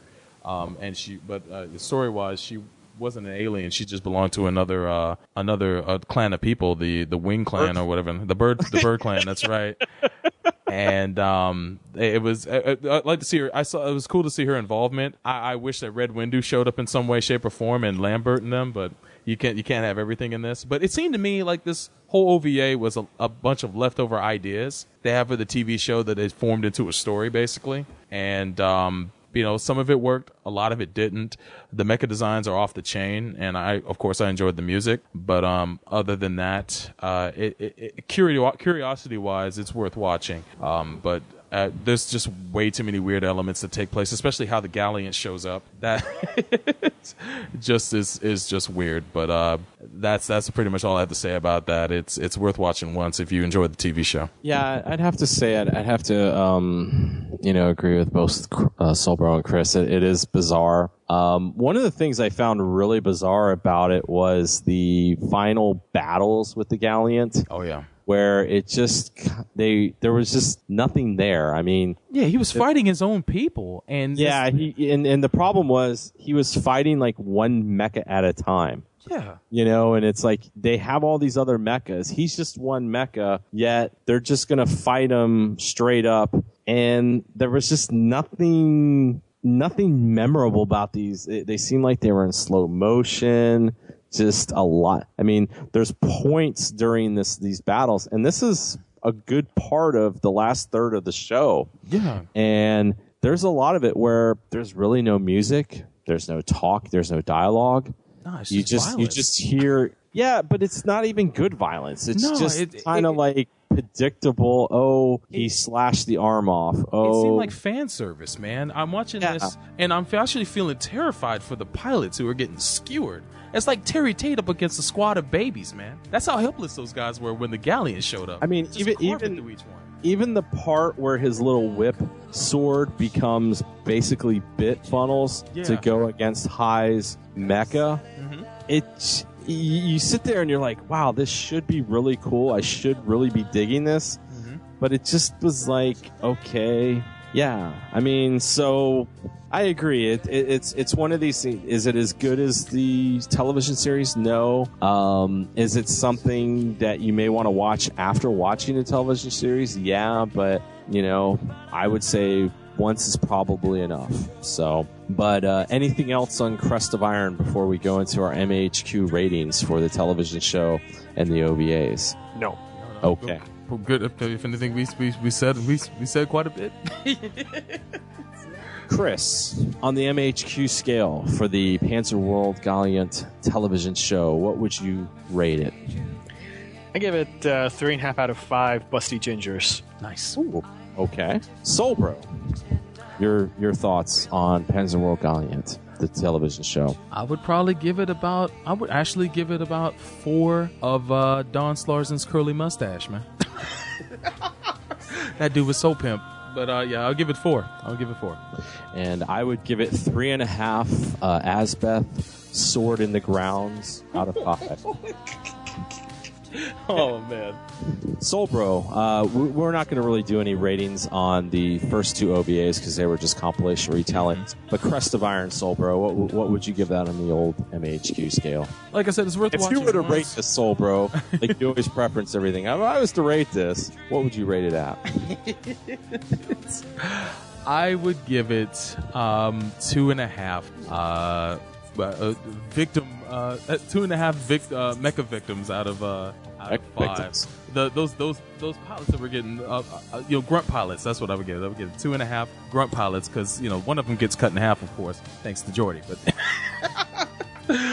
two and a half uh, helpless grunts out of five. That's what I would give it. Okay, uh, Chris, your thoughts on Crest of Iron? I would give it two and a half mess out of five. And uh, for myself, I would give uh, the Crest of Iron OVA two horned chocobos out of five. Those were proto chocobos, man. Yeah, I'm, I'm, they I'm were. convinced. we didn't even go into those. But uh, any last comments uh, about Panzer World Galient as a whole, Chris? Check it out. Solbro.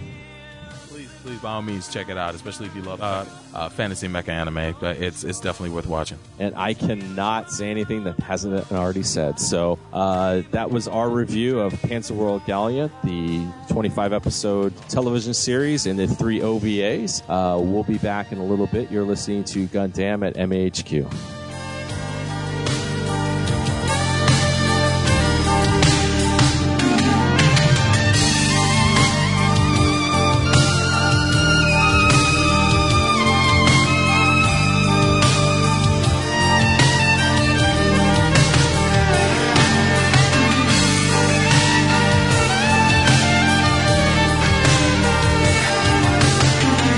Walks down the street in that hat, people know he's not afraid of anything. Damn straight. What did the anime addict say when asked who would win in a battle between a magical girl and a team of Pokemon? Who doesn't want to spin around glow and have all their clothes fly off? Anime. The battle stops when you do it. You don't have to worry about getting shot. Like, no one ever thinks, oh my god, she's changing. Quick, shoot her. Addicts. First of all, I would say that my Pokemon would not be enticed by your nakedness. 12 year old breasts and ass are not going to entice my Wait, wait. Charmander. Anonymous. I'm eating a sandwich calling my bookie because I just stomped your ass. Podcast. Visit the Anime Addicts at www.aaapodcast.com and iTunes. I thought they smelled bad on the outside on upcoming superhero movies. Scott, I'm gonna punch you in the face. Why? Because there is another movie that we must discuss. Oh, what's that? Man of Steel. Oh, Man of Steel. Okay, Wait for someone to say that. Here's my thoughts on Man of Steel. It's Zack Snyder directing Kryptonian on Kryptonian violence. And as much as I'm annoyed that they're recycling a Superman villain we've already seen on screen, and that there are plenty of Superman villains we could talk about. But he was the best Superman villain. This is going to be the best Dragon Ball Z movie ever. I have no frame of reference for for Dragon Ball Z. Please check our website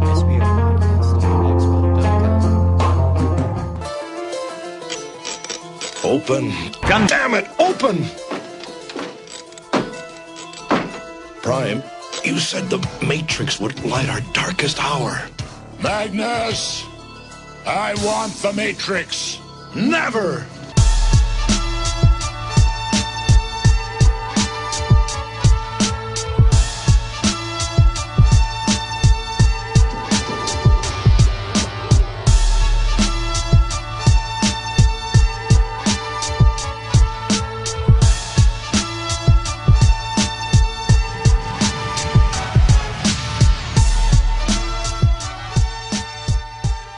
All right, welcome back to Gundam at MAHQ. And to fill in for that interview slot with Richard Epcar, we're going to do a listener topic.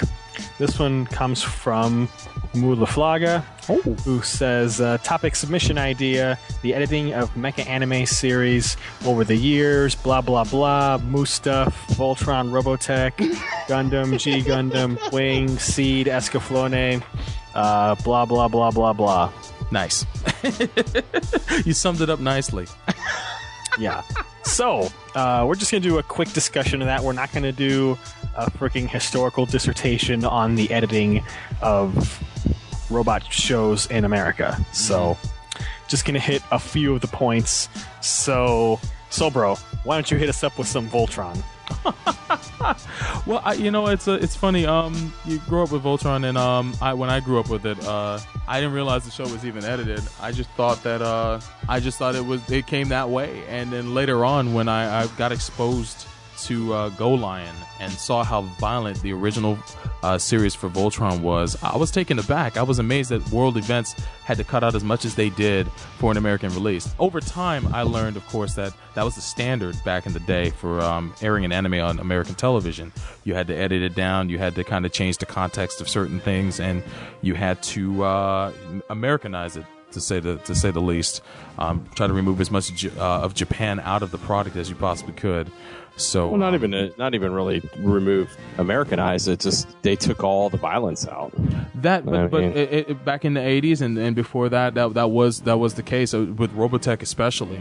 Um, that was a show that they, they they tried to Americanize as much as they could. They tried to take out as much Japanese elements as they possibly could. And and yet they translated a uh, if you're sneezing, somebody's talking about you joke into English. Oh, no doubt. I guess some things they could they could remove, but um, yeah, just looking Well, they could have, notes. but they, they chose to go with that for whatever reason. They chose to keep it, yeah. But yeah, Voltron. Um, seeing the uncut version of that show, show was an eye opener. I didn't realize how much violence that took out of that, and um, there's other examples, but I'll I'll let you guys get into that. Um, back to you. Well, you, you didn't like uh, the endless loop of Sven dying. when it, when it, when, Sven? when- Sven not dying? You mean Sven going to the hospital? yeah, that's planet? right. He went to the hospital planet. I forgot about that. And you know, i- in all truth, they brought him back. Um, they made new episodes. That's the weird thing about Voltron is that the show was a bigger hit in the states than it was in Japan, and they actually made new episodes just for the American market.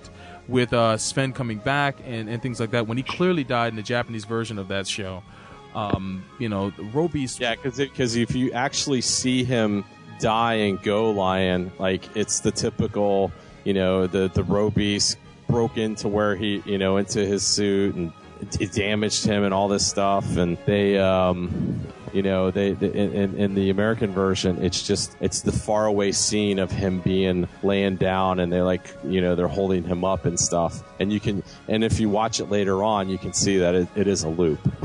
they, they, they loop the scene. so, very interesting. But Yeah, but Voltron definitely is uh, one of the, the primary examples that you can point out of how uh, skewered it was. interesting though that you say that it, you know, it was so successful that it warranted new American versions of that show. It's so one of the rare cases where uh, where that happened. Uh, they the, another season got made of the Lion Voltron, and they even went and made a uh, uh, a movie of Voltron that mer- that that. There was a crossover between the, the vehicle Voltron, um, which I think was only released outside of Japan. I think it was released in Japan after the fact, but it was mainly made because uh, of American interest in the series. So, yeah, um, people love the Voltron, man. yeah, it, it's it's it's been hanging in there. All right, and another show that preceded Voltron in America, not exactly Mecha, but of the same sort of persuasion, was Yamato, which of course had been turned into Star Blazer. So I've not even seen all of Yamato, and I never watched Star Blazers on TV because that was definitely way before my time. So either of you have any experience with Star Blazers and Yamato by comparison? Yes. And uh, it's uh, the Star Blazers is I've never seen Yamato in its entirety, but I've seen enough of it. And Star Blazers, the the thing that I remember about it, it is very Americanized, especially when they're in fighter planes. It's it's a think of it kind of like animated Top Gun, where there's a lot of like shit talking when they're uh, fighting, and they're they're hot blooded. They make the guys hot blooded, but they're not. They're American hot blooded. You know, they're not Japanese hot blooded. They're you know, oh, we got to do this for you know to save all these people. And I can't even remember the names, but the way they changed the names of the main characters. They were You go, you go from uh, Susumu Kodai to what was it Derek Wildstar?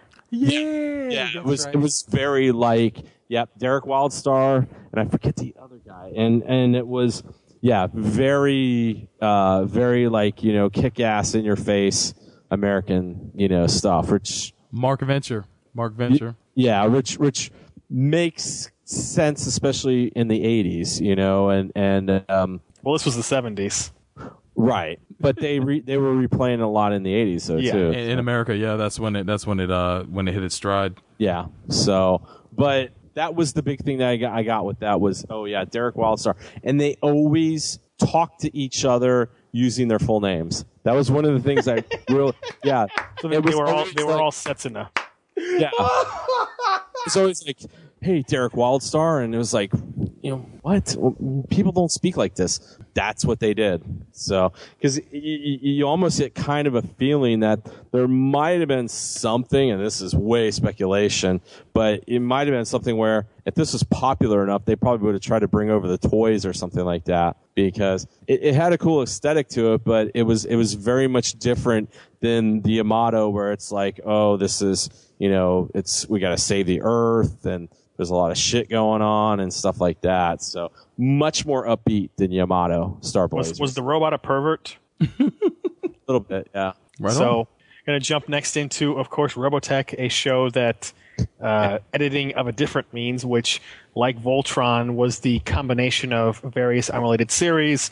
You all know that story, so we're not going to get into it. Macross, Southern Cross, Mospeada. But in terms of the actual editing within the series, well, um, surprisingly not much. If you look at the Macross saga, you know they did some trims here and there when uh, Hikaru, when when Minmay and Rick are stuck on an empty part of the ship. They cut out uh, the ass shot of her taking a shower. Oh yeah.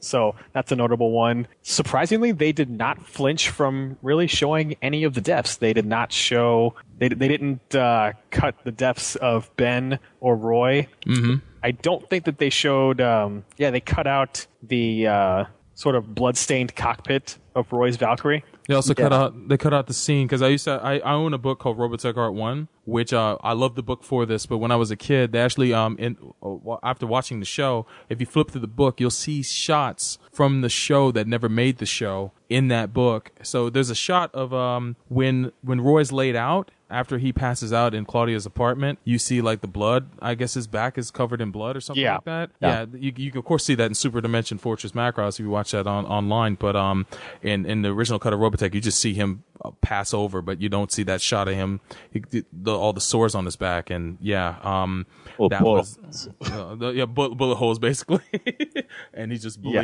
Profusely.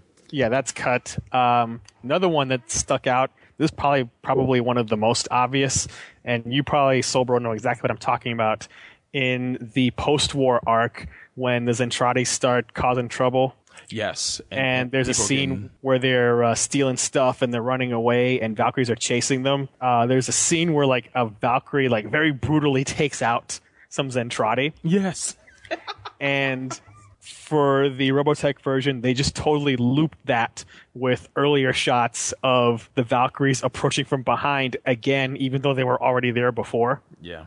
Mm. And and it's a pretty sloppy edit. it is what they, I guess, uh, because that show was produced in a hurry. Yeah, So, it's well, um, it's also the technology of the 80s. That's what you were limited to. You couldn't you couldn't digitally, you know, cover crap up or mm-hmm. change things around, you know. You were limited to actually editing the film. Yes. Yeah, and and, and it's and it's funny about this because with the Robotech fanboys, the arc they love the most is Macross, Mhm. and it's the least edited version from the, the original Japanese cut. It's Isn't that- true. It's truest to the original. Yep. Yeah. Strange how that works. Yet, yet the Macross, the original Macross version is crap compared to uh, the Robotech Yeah, version. Apparently. Well, let's not get into that thing again. Oh man, That's good a times. different story. Yeah, don't want Chris going crazy again. uh, another another another edit that you see not because of censorship or anything, but because of the necessity of story is from the post-war arc. You see footage of Southern Cross edited in, showing the Robotech Masters to help set up the next arc. Yeah, yeah, that is true. Um, It- It's kind of a it, it's it's I, it, you almost want to call it a recap episode, but it's a foreshadowing episode with a lot Yeah. of dialogue. It, it's almost like a, a an artificially created episode if you look at it. well, that's the Uh-huh. first episode of Robotech Masters that's artificially created. Yes, that's Yeah. true. That is which true. we haven't gotten to yet. But in Macross, they would sprinkle in in the post-war arc little bits of the Robotech Masters to help set that up, Mhm. and then of course at the end of the series, you have some editing again for story where this was rather unusual for an American series in that they killed lots of people who actually survived in Macross. Yeah. Which is the entire bridge crew aside from Lisa. Yeah. Yeah. Because we know in Macross they all survived, but for the story necessity of explaining why you never see those characters again, they just killed them all off, which I think is amusing that at the same time Voltron is covering up deaths Mm-hmm. and Robotech is creating more. Yeah, Robotech was weird like that.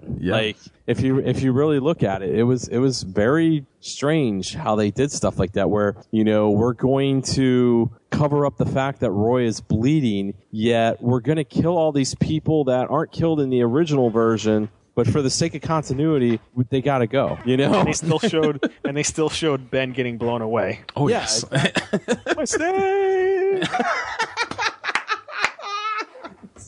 Poor Ben. Which we'll have to ask Richard Epcar about that steak. Oh, I can't wait. Must have been the best steak. So you move into Southern Cross or Robotech Masters, and as I mentioned, the first episode, which is appropriately entitled "False Start," yeah, that is funny. Pun intended. is is a complete Robotech creation of a whole mix of Macross and Southern Cross footage. Yeah. And uh, the thing about Southern Cross, I don't want to get into this one too much because most of the edits that were done to this were for story purpose of combining all the shows and Yeah. not so much content. I believe there are some shower scenes of Dana, or as she was called originally, Marie. Yeah. Some shower scenes with her get cut out because can't have that with the kiddies. Yeah. But otherwise, I don't recall there being much in the way of censorship. But then again, I've only seen Southern Cross from start to end once, and the rest of it is story edits for the sake of combining the series, like uh, by film, removing the second sun because Southern Cross took place on another planet called Glory, but it's supposed to take place on Earth, as part of Earth. Protect Yeah. Masters, and Yeah. obviously a second sun would be a no-no. um, of course, they uh, they made Bowie a relative of Claudia because he has dark skin, so obviously he must be related to her.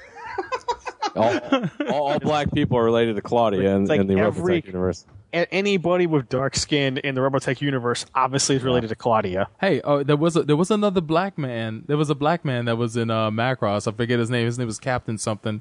He was one of the, the one of the pilots, and I don't know if he lived or lived or survived that. But I, I thought he would have some kind of uh some kind of kin in uh, Southern Cross or in the new generation. Of course, that didn't happen. But um, I guess you you got to be a Grant to make it in the to make it in the Robotech universe. And shoot, this this guy, this general, who was his father, the Matt in the Southern Cross version, but was not, I believe, his father in Robotech. Mhm. What's this guy's name? This general, not Oh, not the Rolf- fast Rolf- type, but the Rolf other- Emerson. Rolf Rolf Emerson, Emerson. yeah. Yep. Yeah. Voiced by Yeah. Michael McConnohie, I believe. So there's that. Obviously, some big changes with Zor and all of that. The Flower of Life being at the end of the series a great thing, but in Robotech is represented to be a very bad thing. Yeah. Uh, the three mounds being referred to as the wreckage of the SDF-1, the ultra mysterious, never before seen SDF-2. Yeah. that was always referred to, but you never saw. That was another dialogue edited in Macross. Like, oh, it's uh, I can see the SDF-2 is on fire. Like, what? Really? Because I can't. Where is this? Where is it? Where is it? It's it's been hit so bad you can't even see it.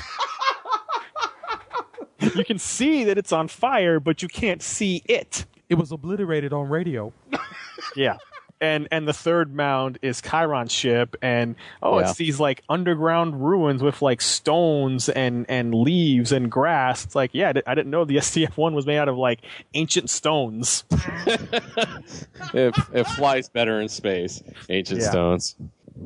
Yeah. But again, these are all story edits. And then you get to New Generation, aka Mospeada, and again, some nudity edits because Aisha, or in this version, Marlene, she shows up, she's naked a few times. Yep. Absolutely. Uh, I believe there was some nudity with Huket, aka Rook, Mm-hmm. Mm-hmm. you know, because character nudity was pretty common in the early 80s. And Mm-hmm. most of the i mean there was not much in mospeada as far as the story edits obviously you had um, scott always babbling on about rick hunter Oh yeah. Captain, I mean Admiral Rick Hunter's coming to save us. it's like at, which after a while you're like christ just get a room and fuck this guy Damn. if you like Yeah. him so much You know, one one of the story elements I'm amazed they were able to keep, and you know, it to to this day seems to me like a forerunner to a lot of things is um, Yellow Dancer.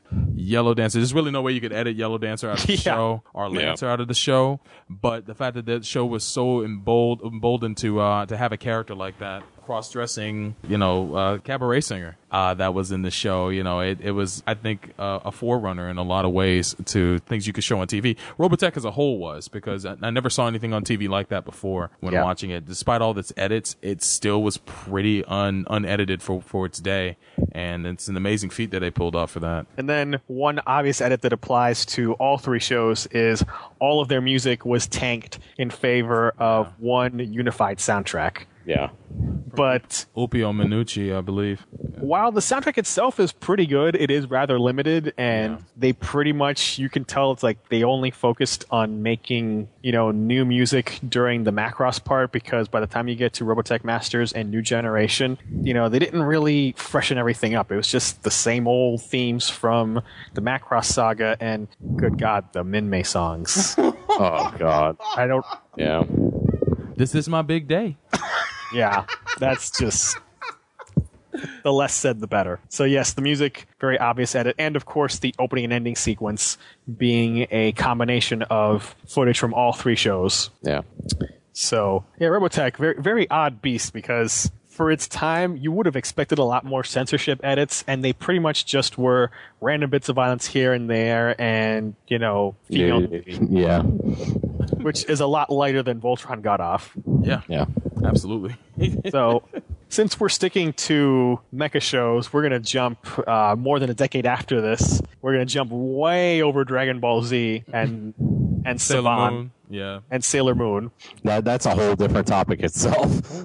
Yeah, just know that those shows got fucked when, when they aired. They did, especially the the last two seasons of Sailor Moon didn't even air in the states because of uh, the content. They couldn't get away with it. There's no way you could edit around lesbian relationships and things like that. And, and uh, I'd rather see them not get put out here in English, um, skewered like that. Uh, but yeah, um, moving on. Yeah, and we're gonna land straight in the year 2000 In the year 2000. and land on Gundam Wing, which oh. you know was definitely a trendsetter for its time because when this show aired, and I know this sounds so quaint now, 12 years after the fact. But when this show aired and Toonami launched what they called the Midnight Run, Oh, yeah. where on weekdays at 5 p.m., the show would air on Toonami edited, Mhm. and then at midnight, that same episode would air completely unedited. Oh yes. And there were noticeable differences. You know, the uh, the lack of blood, Mhm. for one, in the edited version. Uh, the dialogue changes because one of the big things that American censors are uh, very big on is euphemisms for death because they just don't think that kids can handle the concept of death and they don't like there being any mention of death. And you can see this also in American cartoons that it's very, very rare that they actually mention the words death or kill. They always use some kind of euphemism, which to me is just retarded Mhm. and just completely stupid. But we're not going to get into that because that's that's a whole other rant, and I've already spent myself this episode on rants. He didn't die. He went to the next dimension, y'all. Next dimension, you know, uh, and and the the HFIL. Oh yes, God. The home for infinite losers. Losers, yep. Yeah. In Wing, one of the most obvious euphemisms was at the end of first episode in the edited version when Heero rips up that birthday invitation. He goes into really, he's like, "I'll destroy you," Yep. which almost sounds worse. It's like, man, what's this guy gonna do? Is he, is he gonna like Yeah, it does, Reaper and doesn't kill her and stuff her there, body like- in, in a in some bog, shallow grave? What'd be worse is if I, I, if he said, "I'll ruin you." Yeah. I'll erase you. oh my gosh. Yeah, so you had that dialogue like of a religious nature. So Duo calling himself the god of death. Yeah. can't have can't have that. So in the edited dub he was the great destroyer. Which just sounded so stupid. I am the great destroyer. I'm gonna destroy you. Which once again sounds worse than what you're replacing it with. Like So- you, you think of a destroyer, and you know, I don't know. So it was interesting because, you know, you were hitting every target audience. You had the little kids who could watch Toonami during the day, the afternoon run, and watch their sanitized anime and still enjoy it. And then at night, you had teenagers and adults could watch the uncut version, which again, at this point was unprecedented because there had never been uh, a show that aired in America that was completely unedited. No anime had ever had that happen. They had And- always been edited to various degrees, sometimes quite severely.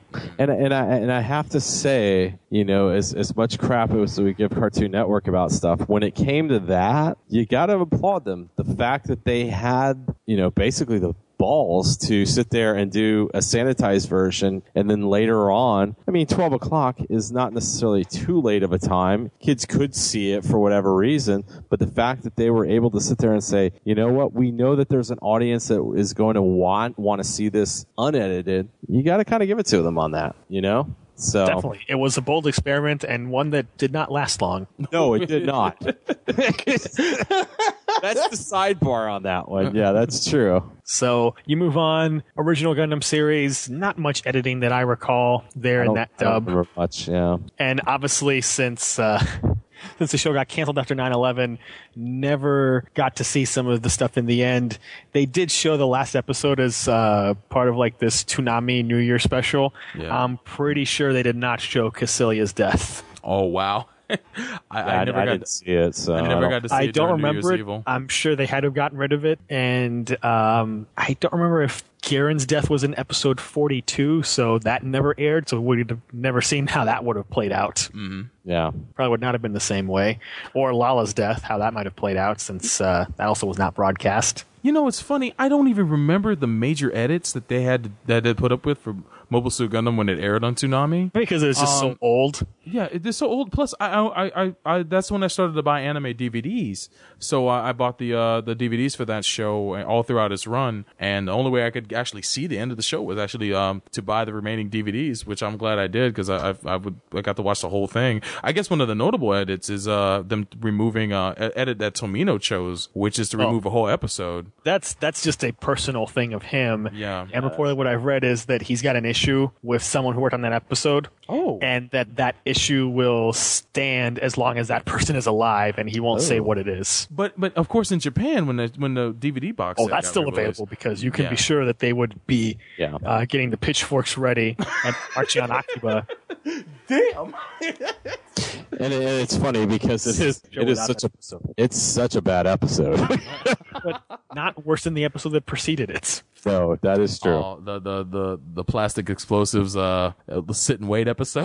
But anyway, moving on, another notable Sunrise Mecha show that did not get as good a treatment as Gundam Wing or original series. I'm talking Escaflowne, which ended up on Fox Kids, which Yeah. also was the place where Cardcaptor was massacred. Oh yes. which we're not getting into. But yeah, Escaflowne, um, this is an example of American people not understanding that a show is made for a certain target audience, and they figure we can just edit it enough to make it work for another target audience. Mm-hmm. And they did not like that Escaflowne was focused on a girl, which you know it is because Hitomi's the main character, not not Van and not Alan. So if you do not like the fact that a girl is your main character, maybe you shouldn't broadcast a show about a girl being your main character because there's no way to edit that out. No, there's not. Don't you shouldn't try to change something so much to the point that it's no longer what it was, which is exactly what happened with Cardcaptor, where they they really chopped up that show to try to make Lee the main character and not Sakura. Mm-hmm. So that's what Fox wanted to do with Escaflowne, and it just did not work at all. They cut out the entire first episode because that first episode is very shojo, and it's all about uh, me. you know Hitomi crushing on Amano Senpai. And then, of course, some action at the end when Van and the Land Dragon cross over. But it's important stuff to build everything up, and the whole like thing with Amano and Alan and all this crap. It's important. That's why it's there in the original version. But no, no, no boy wants to watch this. Let's cut this crap out. So we have the show starting at episode two with Hitomi already in Gaia, and they edit in flashbacks to the first episode to explain things, which means, of course, they have to cut scenes from Yeah. episode two and three. True. Of course. Yeah. Um, the violence is cut down a lot, specifically when Zaibach attacks Fanelia. Mm-hmm. That is that is chopped down. Um, what is perhaps the greatest sin is that these fools, these infidels, Yes. Oh my god. they they butchered the score, yeah, they Yeah. did. and they felt somehow in their stupidity that their like synth crap Power Rangers music basically. was better than what Yoko Kanno created. And while her music is there in certain parts, there are other parts where it's replaced with generic garbage. Yeah, I, I, Yeah. I watched. I, I I gotta say, I watched the first episode of the show, and I turned it the f off. I was done. I was done. I was like, I taped it. I was excited it was coming on TV. I watched that first episode. I was like, well, that's it. That's all I'm watching because I wanted to see the show in English, and I thought it would do the show justice. But after seeing how butchered it was, it's like, well, I'm glad I got this on. Uh, I'm glad I got this on sub. yeah. And I was glad and I didn't watch it again, and neither did a lot of other people because Fox canceled the show in America after episode eight, and it kept running in Canada and just became uh, an abortion. I actually do want to take a step back since we jumped over the entirety of the 90s Yeah. and mention a mech related show. Of course, that is uh, Tekkaman Blade. Yes. Oh yeah. which was edited into Teknoman and cut down a lot. I mean, you can Yeah. you can read our reviews and uh, see some of the specifics, but I didn't watch that show when it aired as Teknoman. Did either of you? I did. Have On- you seen it- Tekkaman it- Blade? It used to air on underpaid. Wait a minute, UPN. Yes, UPN. oh, what were you gonna say? Underpaid oh, what? Underpaid Neanderthals. yeah. Oh, oh, Neanderthals, huh? Oh. interesting. Interesting choice of word. Who knew? But um, yeah, it used to air on uh, UPN, and I'd watch it every Sunday um before we go to before we go to church. Man, it used to come on like right in that block before we'd have to go out and be dragged to church, and I loved it. I thought it was cool. Um, it was neat to see that show on TV, and um, it was just rare to see anime on TV in those days. It was like during one of the dry spells before the Toonami uh, kicked things off again. Um, but yeah, I, I thought it was uh, I I thought it was uh, pretty neat. I liked. Uh, I think the main character's name was Show, maybe, or uh, what was his name? I totally forgot. But uh, the fact that he had the rivalry with the D boy. Well, no, I'm talking about in the in the in the dub. Oh, the, in the Oh. dub of it, I think they called him Show or Shoe or something like that. And um, he had that rivalry with the the blonde guy. And um, it was years ago. I mean, we're talking like 1995, so I can't remember all the details. But it was a lot of fun to watch. I, I really enjoyed it when it was on TV, and I'd love to see it. So you have not experienced the uncut version? No, I have not. But after Because I've watched some of Technoman Blade uncut, but I've never watched Teknoman, so I have no basis Yeah, I, of comparison. I never watched Teknoman either. Yeah, I mean, after getting re- reintroduced to the character in um in Tatsunoko versus Capcom, I really want to watch the show uncut to see, uh, you know, just pretty much uh, all the all the things that they had to cut out of the show. Because isn't the show really violent, or is it's it not that it's violent? pretty violent, yeah. I mean, it's normal anime from what I've seen. Yeah. So I'm going to jump back to the 2000s. Only have three notable mentions left, unless anyone has any others after these. And one of them, not too much in the way of edits, but some hilarious edits. G Gundam, Yeah. Yeah. which had number one, the names of a lot of Gundams changed. Yeah, oh, so yeah. Obviously, God Gundam gone, replaced with Burning Gundam. Gundam. Yep. Devil Gundam gets replaced with Dark Gundam. Gundam. Yep. and a lot of other dumb changes. We have on the G Gundam reviews a table that outlines all of the stupid names, uh, including one which the reasoning was uh, hilarious. The the the Nether Gundam from the Netherlands. Everyone knows the Windmill Gundam. right. Well, the the Japanese um, were afraid that kids would hear the name Nether Gundam and think of the Netherworld and death. Really? Yes. So by that reasoning, the name was changed to Hurricane Gundam because windmills spin, and there's hurricanes in the Netherlands, right? Right, guys? right? Not Aren't that I know of, but whatever. Aren't there? No, They're, there they're, aren't. they're Okay. racked by them. Yes. Well, wasn't what was uh, the Mexican uh, the tequila Gundam was changed and I forget yes, that's that's obvious. That no Yeah. no alcohol. That is a big no no. So that became Yeah. the Spike Gundam. Oh, yeah that's right it was Spike I was trying to remember what it was I thought it become the Chalupa Gundam, man.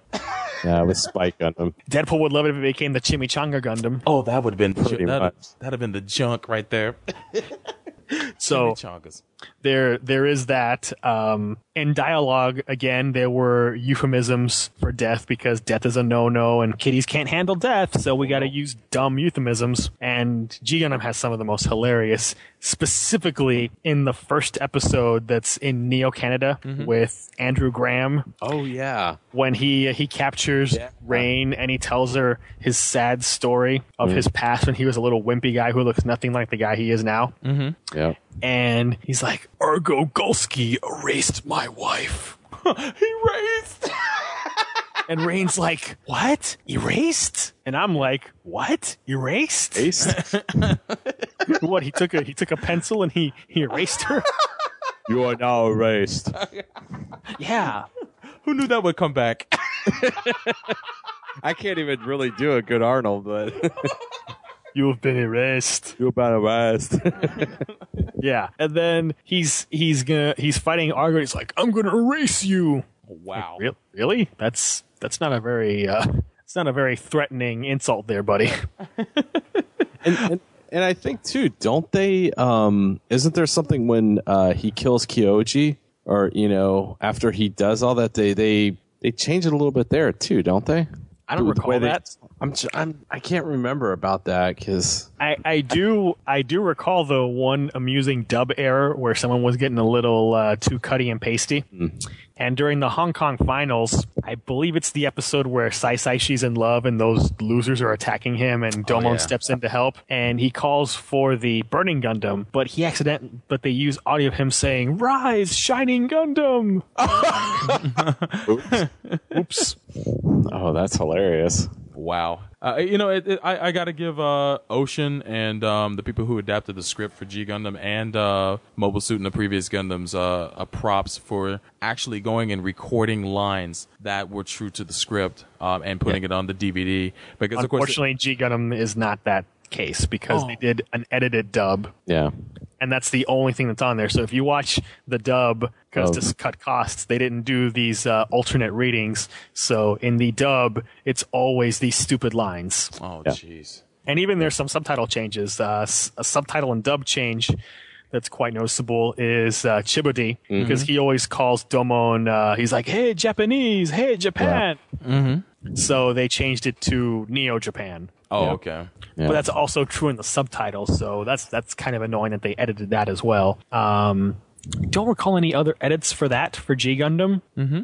other than Yeah, I the usual yeah, like too much violence. But it certainly wasn't edited to the extent that I would even say that Wing was. Yeah. No. Um, another tangentially related show, Outlaw Star. Yes. Got edits here and there, blood, dialogue. We're not going to get into that, but just to Oh. mention, A whole episode cut out because of fan service. whole as episode well. cut out in the Hot Yeah, yeah. Springs episode. Yeah.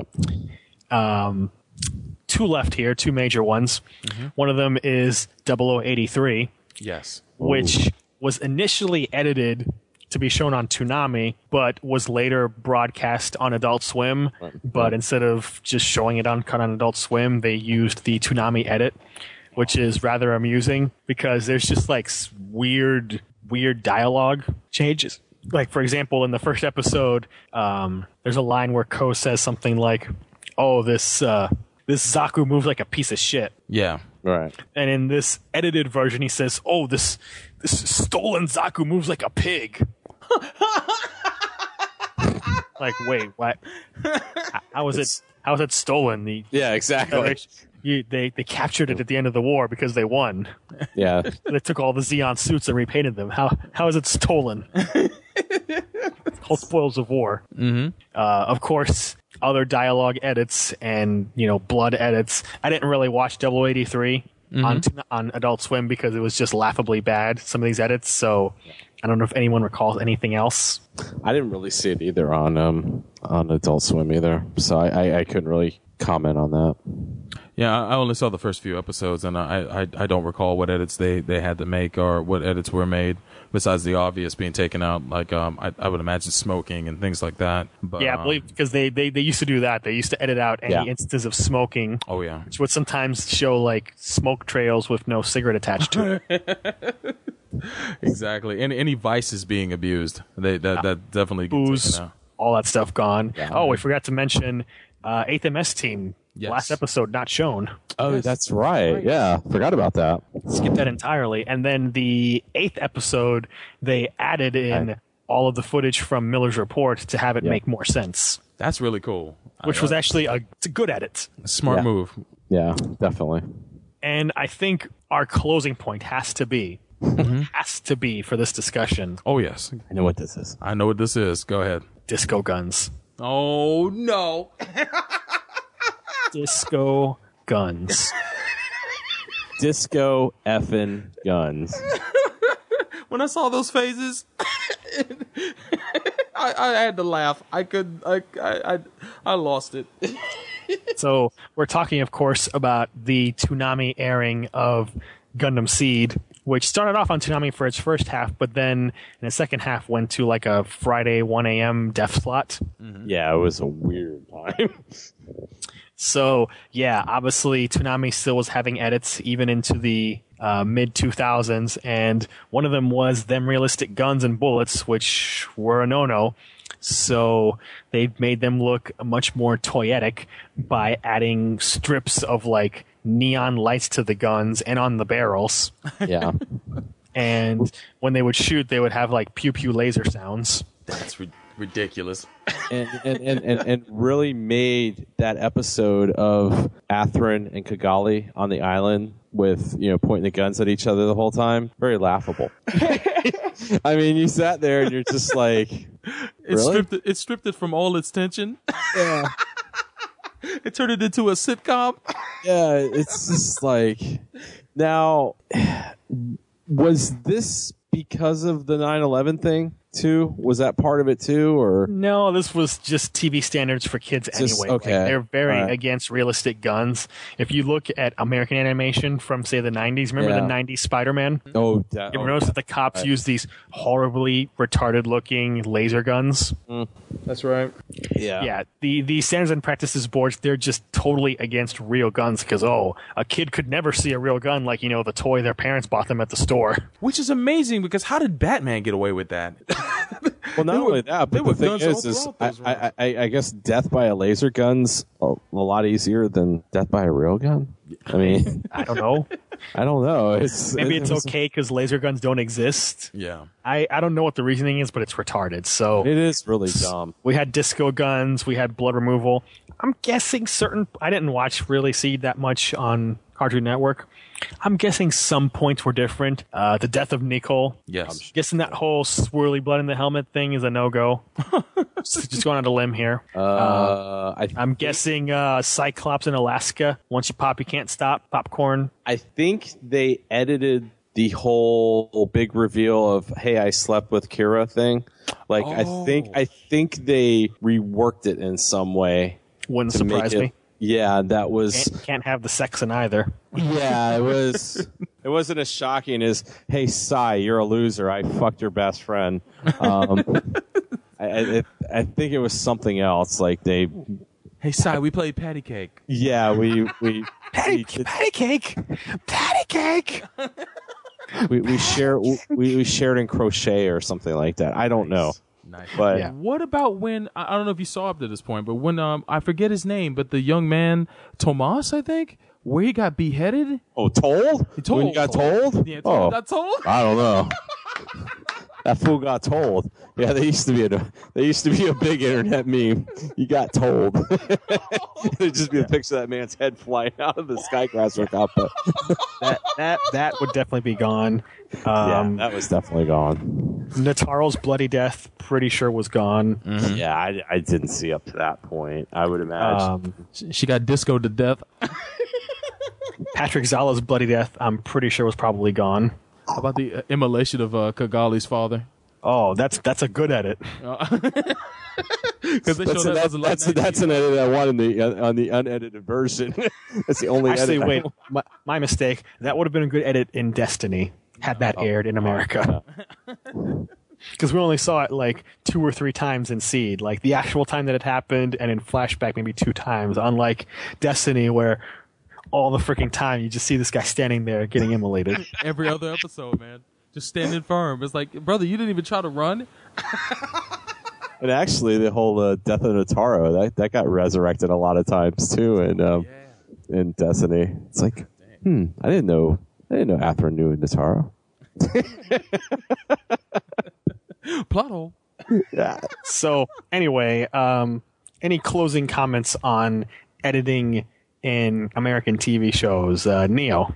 Well, I'd- have to say, I mean, as as harsh as we are, you know, when it comes to these early, you know, the stuff that was done in the '80s, you kind of understand why they did it. It was a much different climate in the U.S. back then, and you know, they we, there wasn't the free flow of ideas and information that you have now. I mean, you know, I, I think sometimes you know even we can be a little harsh on it, but you know sometimes we forget that back then, you know, to get an import DVD, it, you know, if you got it two years after its release, that was a brand new release. You know, so I, I can kind of understand why the companies did this they saw an opportunity they did it. Does it make it right or does it make it less humorous? No not really but you know it, it, it, it it's definitely a product of its time. Um, as we see later on with stuff uh, in the 90s and 2000s with Adult Swim and Toonami. Yeah, that's that, that's the same situation. It's like you know, I think the standards and practices of television in the United States really needs to be brought up to maybe like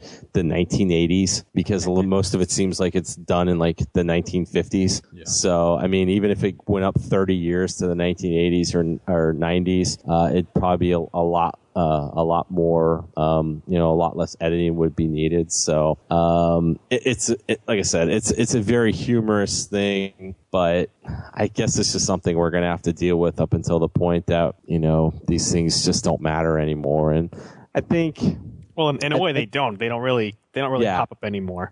Yeah, I mean, they yes, really there have don't. been things since uh, the point where we're stopping, like um, when four kids massacred One Piece. Oh, God. boy. But that's not part of our discussion. Lollipop. yeah, I mean, and you have to think too. Um, you know, that's also when the attitude of animation was really looked on as being more. If anything was animated, it was for kids, and you know that that's what they that's what they um, that's what they targeted for. So it's it's a lot different now. So you know, if if there's ever a point, and I know with the Hopers and Dreamers, when the anime market blows up again in the United States, maybe maybe you'll get this stuff unedited. So back to you, Chris. okay, uh, Solbro, your your thoughts on editing? Well, I know um, in the '80s and the in the '70s with uh, shows like um, uh, Gatchaman and Star Blazers and, and, and going on to Robotech and Voltron, it was about tying things into toys. So you know they did whatever it could they could to get those shows on television.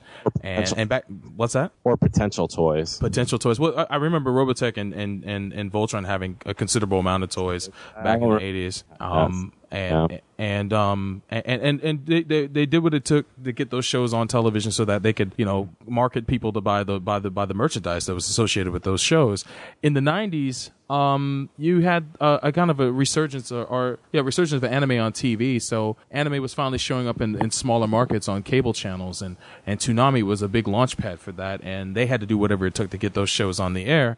One series of note that we really didn't talk about um it really wasn't part of the subject but a show that got heavily edited and even though it aired on the late night slot was Cowboy Bebop um it was a it was a pretty much a miracle that that show even made it on TV and uh, it, they tried for years to get it on Toonami, but there was just too much in it. But um, with the Midnight Run being a success, they um, you know, Adult Swim got born Adult off of the Swim was created basically.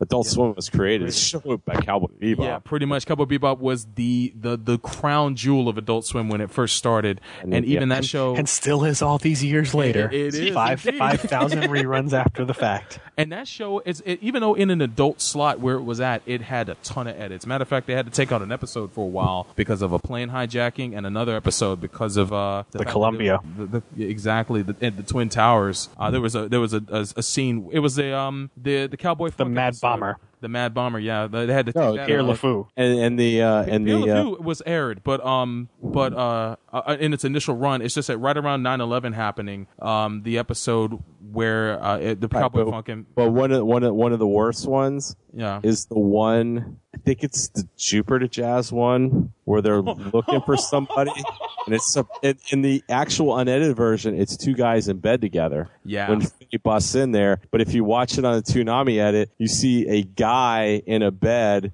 and then you see the indentation of somebody's head on the pillow. Yeah. and there it looks like somebody should be there, but they're not. they're not yeah. there. Yeah, they, they removed one whole dude because I mean, they, they're on a That is planet some cheap cheap digital editing. Yeah, Yeah, it's had- it's it's bad. They had some clever workarounds for that show, and some whole episodes got taken out the run. But Cowboy Bebop is a definitely uh, honorable mention. Not the run, but they eventually made it back. So I mean, They did uh, after To air five thousand more times. No doubt. Oh, I do want to mention one since we're talking about like bad editings. Yeah. One that sticks out, and this is only one that you had to catch it on that first broadcast. And this was on Outlaw Star. Oh. An episode where Gene got shot and he collapses, Mm-hmm. and Jim touches him, and then he looks at his hand. And in the unedited version, it's supposed to be covered with blood, and the camera is like on his hand, like total zoom in. You see his hand, and in the edited version, there's nothing there. And Jim says, "What the hell is this?" And I'm thinking to myself, yeah, what what the hell is this? He looks normal. but that that's not that's that's only one half of it because the other part of it is he said, "What the hell is this?" Yeah, yeah. they they actually they, they they would actually that was not the only instance. There was a few hells, in Outlaw Star throughout its run. I, I Yeah, thought I and they they went back and changed them for future reruns. Yeah, that was amazing. I, I, because it used to air at six o'clock, so it was kind of like almost prime time type slot. But um, yeah, they they would let a few hells go away, uh, go through, and I thought it was for Toonami that was an amazing thing at the time. But yeah, they took it Well, out. totally unintended. Yeah. but um, you know, I always thought that the, and I still do think that uh, the editing of anime for TV, especially in the 80s and 90s, it was a necessary evil. What used to bother me was when these edited and sometimes horribly edited things were the only thing available on video. Yes. Like if you if you were a fan of Dragon Ball and you wanted to own Dragon Ball for the longest freaking time until Funimation stopped outsourcing this stuff to Pioneer, when you mm-hmm. bought those videotapes or DVDs, you bought that horribly edited nonsense. and such at a high price too. Mm-hmm. Yeah. And then you had companies like Bandai stepping in. I remember that they did this. Gundam Wing was one of their early DVD releases, and they had a VHS release, of course.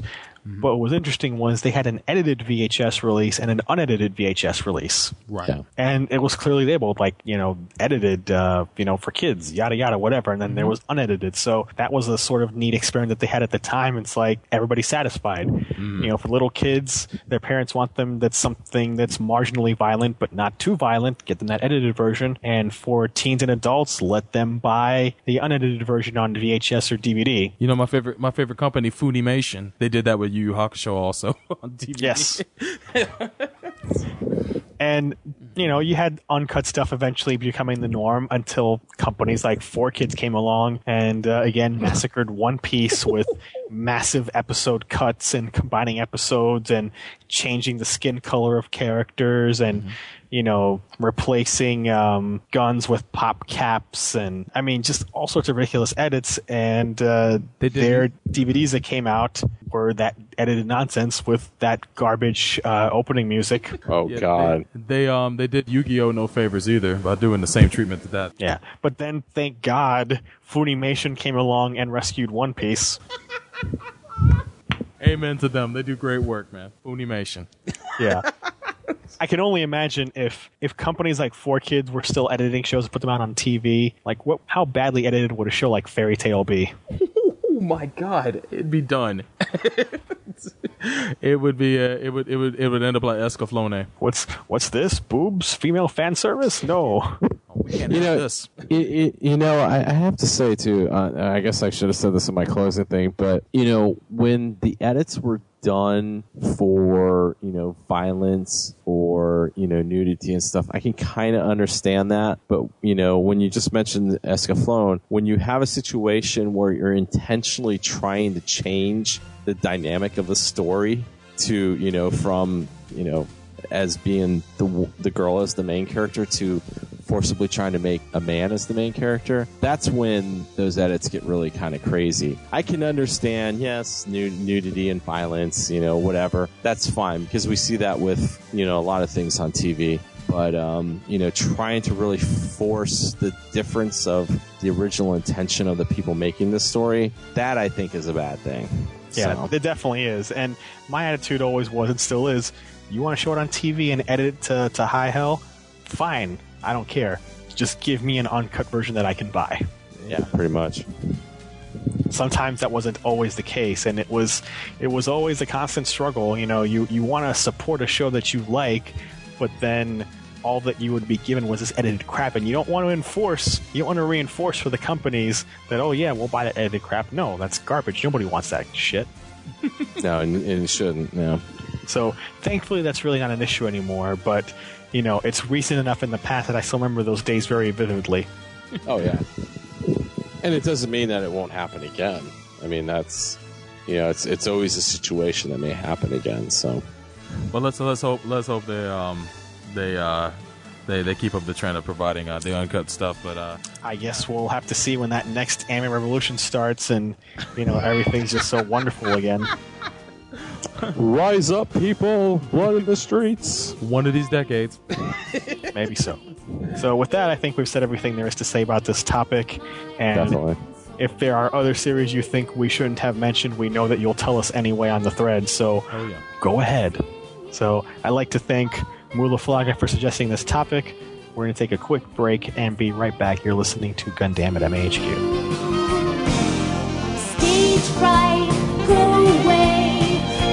Is my big day.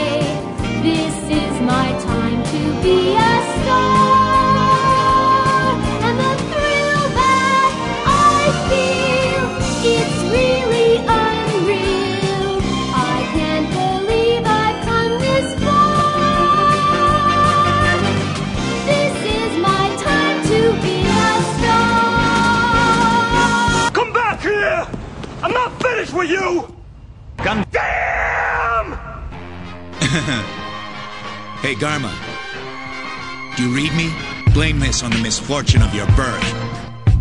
What? Misfortune? That's right. Char, you're not saying that. You were indeed a very good friend to me.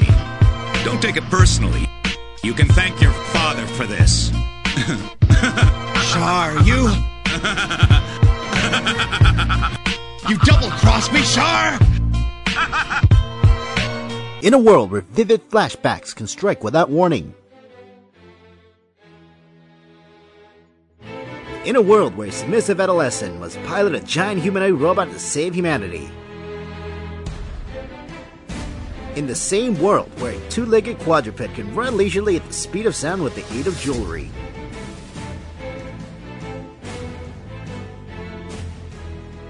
Only one podcast can discuss this with their sanity intact.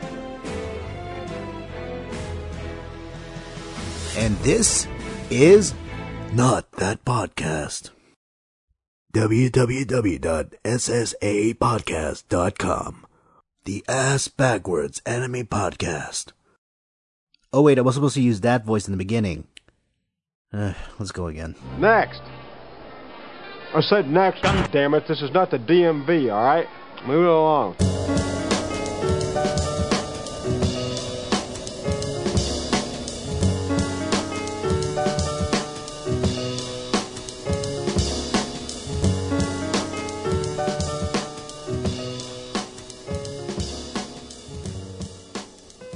Welcome back, everybody, to Gun Gundam at MAHQ. This closes out episode 115, where we reviewed the 28 year old anime, Panzer World Galient, uh, the fantasy mecha anime that uh, that you should definitely check out when you have time through through methods, as they say. Also, we had our second segment, a user submitted topic submitted by Mu La Flaga, where we talked about the editing of Japanese anime uh, in the United States uh, for primarily mecha anime and the edits throughout the years that, that we pretty much came up with and, and the reasons why those were edited, uh, those shows were edited. But um, before we close out the episode, fellas, do you have any shout outs or any uh, last things to say at all? Well, I do want to say, because I know someone's going to complain that uh, their precious questions they posted three weeks ago haven't been answered. Oh, that's true. it's it's it's 2 a.m. Eastern as we're wrapping this up, so forget your freaking questions. You'll get them next time. Uh, we, we, we couldn't do the mailbag uh, because Don't uh, don't complain about it. we're, we're recording at a very odd time because of the holidays, and um, our, our time is uh, really really short. Shortened this uh, recording se- session, but don't worry, your questions will be um, featured in a future episode of Gundam at MHQ. We'll be getting back to the mailbag. We can't let it build up like we always do, so uh, it'll definitely be coming back in very much soon. But um, any uh, any other things you guys wanted to talk about before we go? Yeah, I, I, I got two things. Mhm. Uh, first one is check out one I of thought the they smelled bad on the outside. yes, I was on that one with me and Dolo, Mhm. uh, with Scott, great host, amazing Canadian, great man, and we were joined by the idiot, Jesus Jab man. Christ, man. and uh, off, man. it's actually uh, it's actually a, it's actually an interesting conversation because it goes through the whole uh, dot hack franchise uh, all the way through the video games to the animes and stuff like that. So um, you know uh, a great conversation with scott. He was asleep most of the time.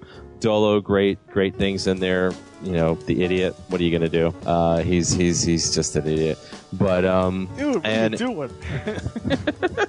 and the second thing is, I, uh, Solbro brought it attention to me that there's some website that's called Colony Drop that did a viewing and a review of Bad Boys 2, the greatest action adventure movie of all time, Mhm. did not invite me. Oh, so no. anybody that knows these guys, tell them to get in touch with me because this is this is unacceptable.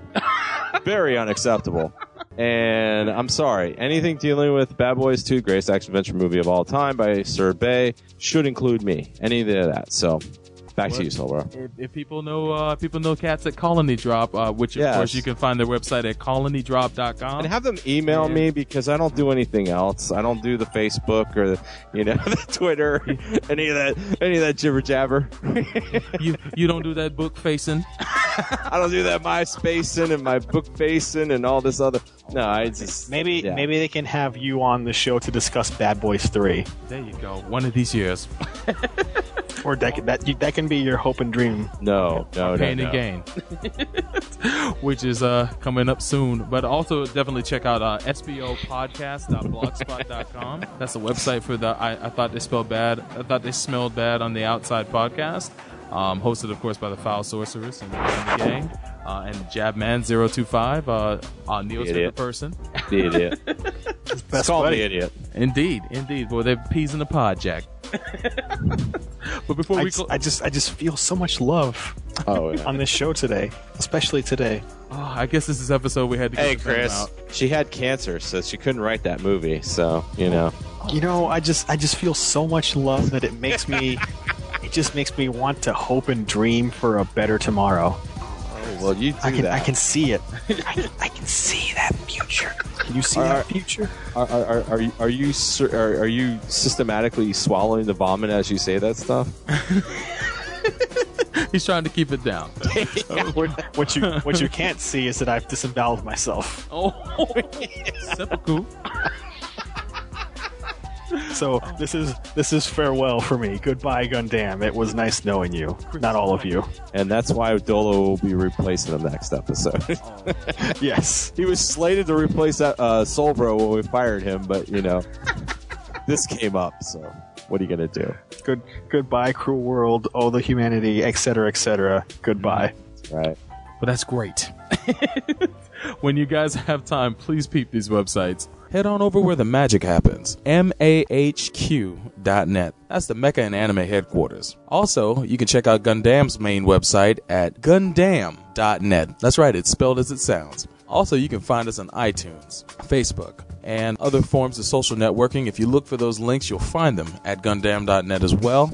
After listening to this episode, you should definitely check out Chaos Theater. And you can find it by going to chaostheater.blogspot.com. A jack of all trades otaku podcast hosted by MAHQ and Gundam's own Chris Guanche and our favorite pedal bear south, Pedro Cortez. And that's it for this episode of Gundam at MAHQ.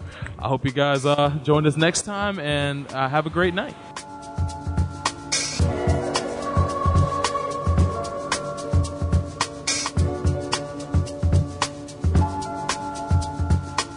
Don't worry, an analysis of your genomes has already been completed.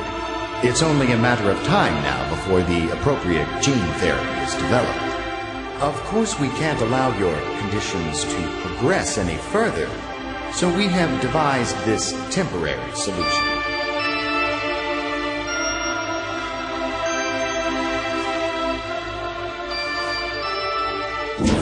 And so we slept. The doctors told us that in a few years they would wake us up when they had discovered a cure for our illness. But instead.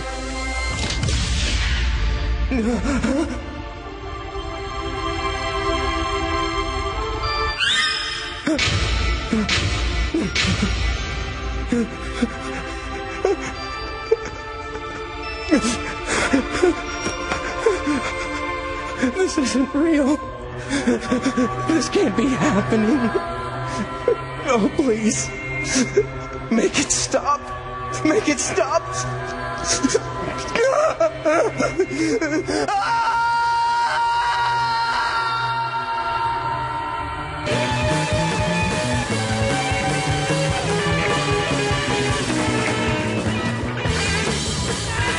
Gundam at MAHQ is a Shinjuku station and MAHQ.net joint.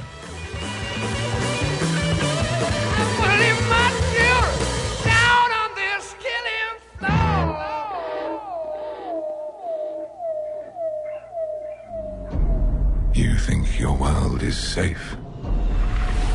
It is an illusion. Lie told to protect you. Enjoy these final moments of peace.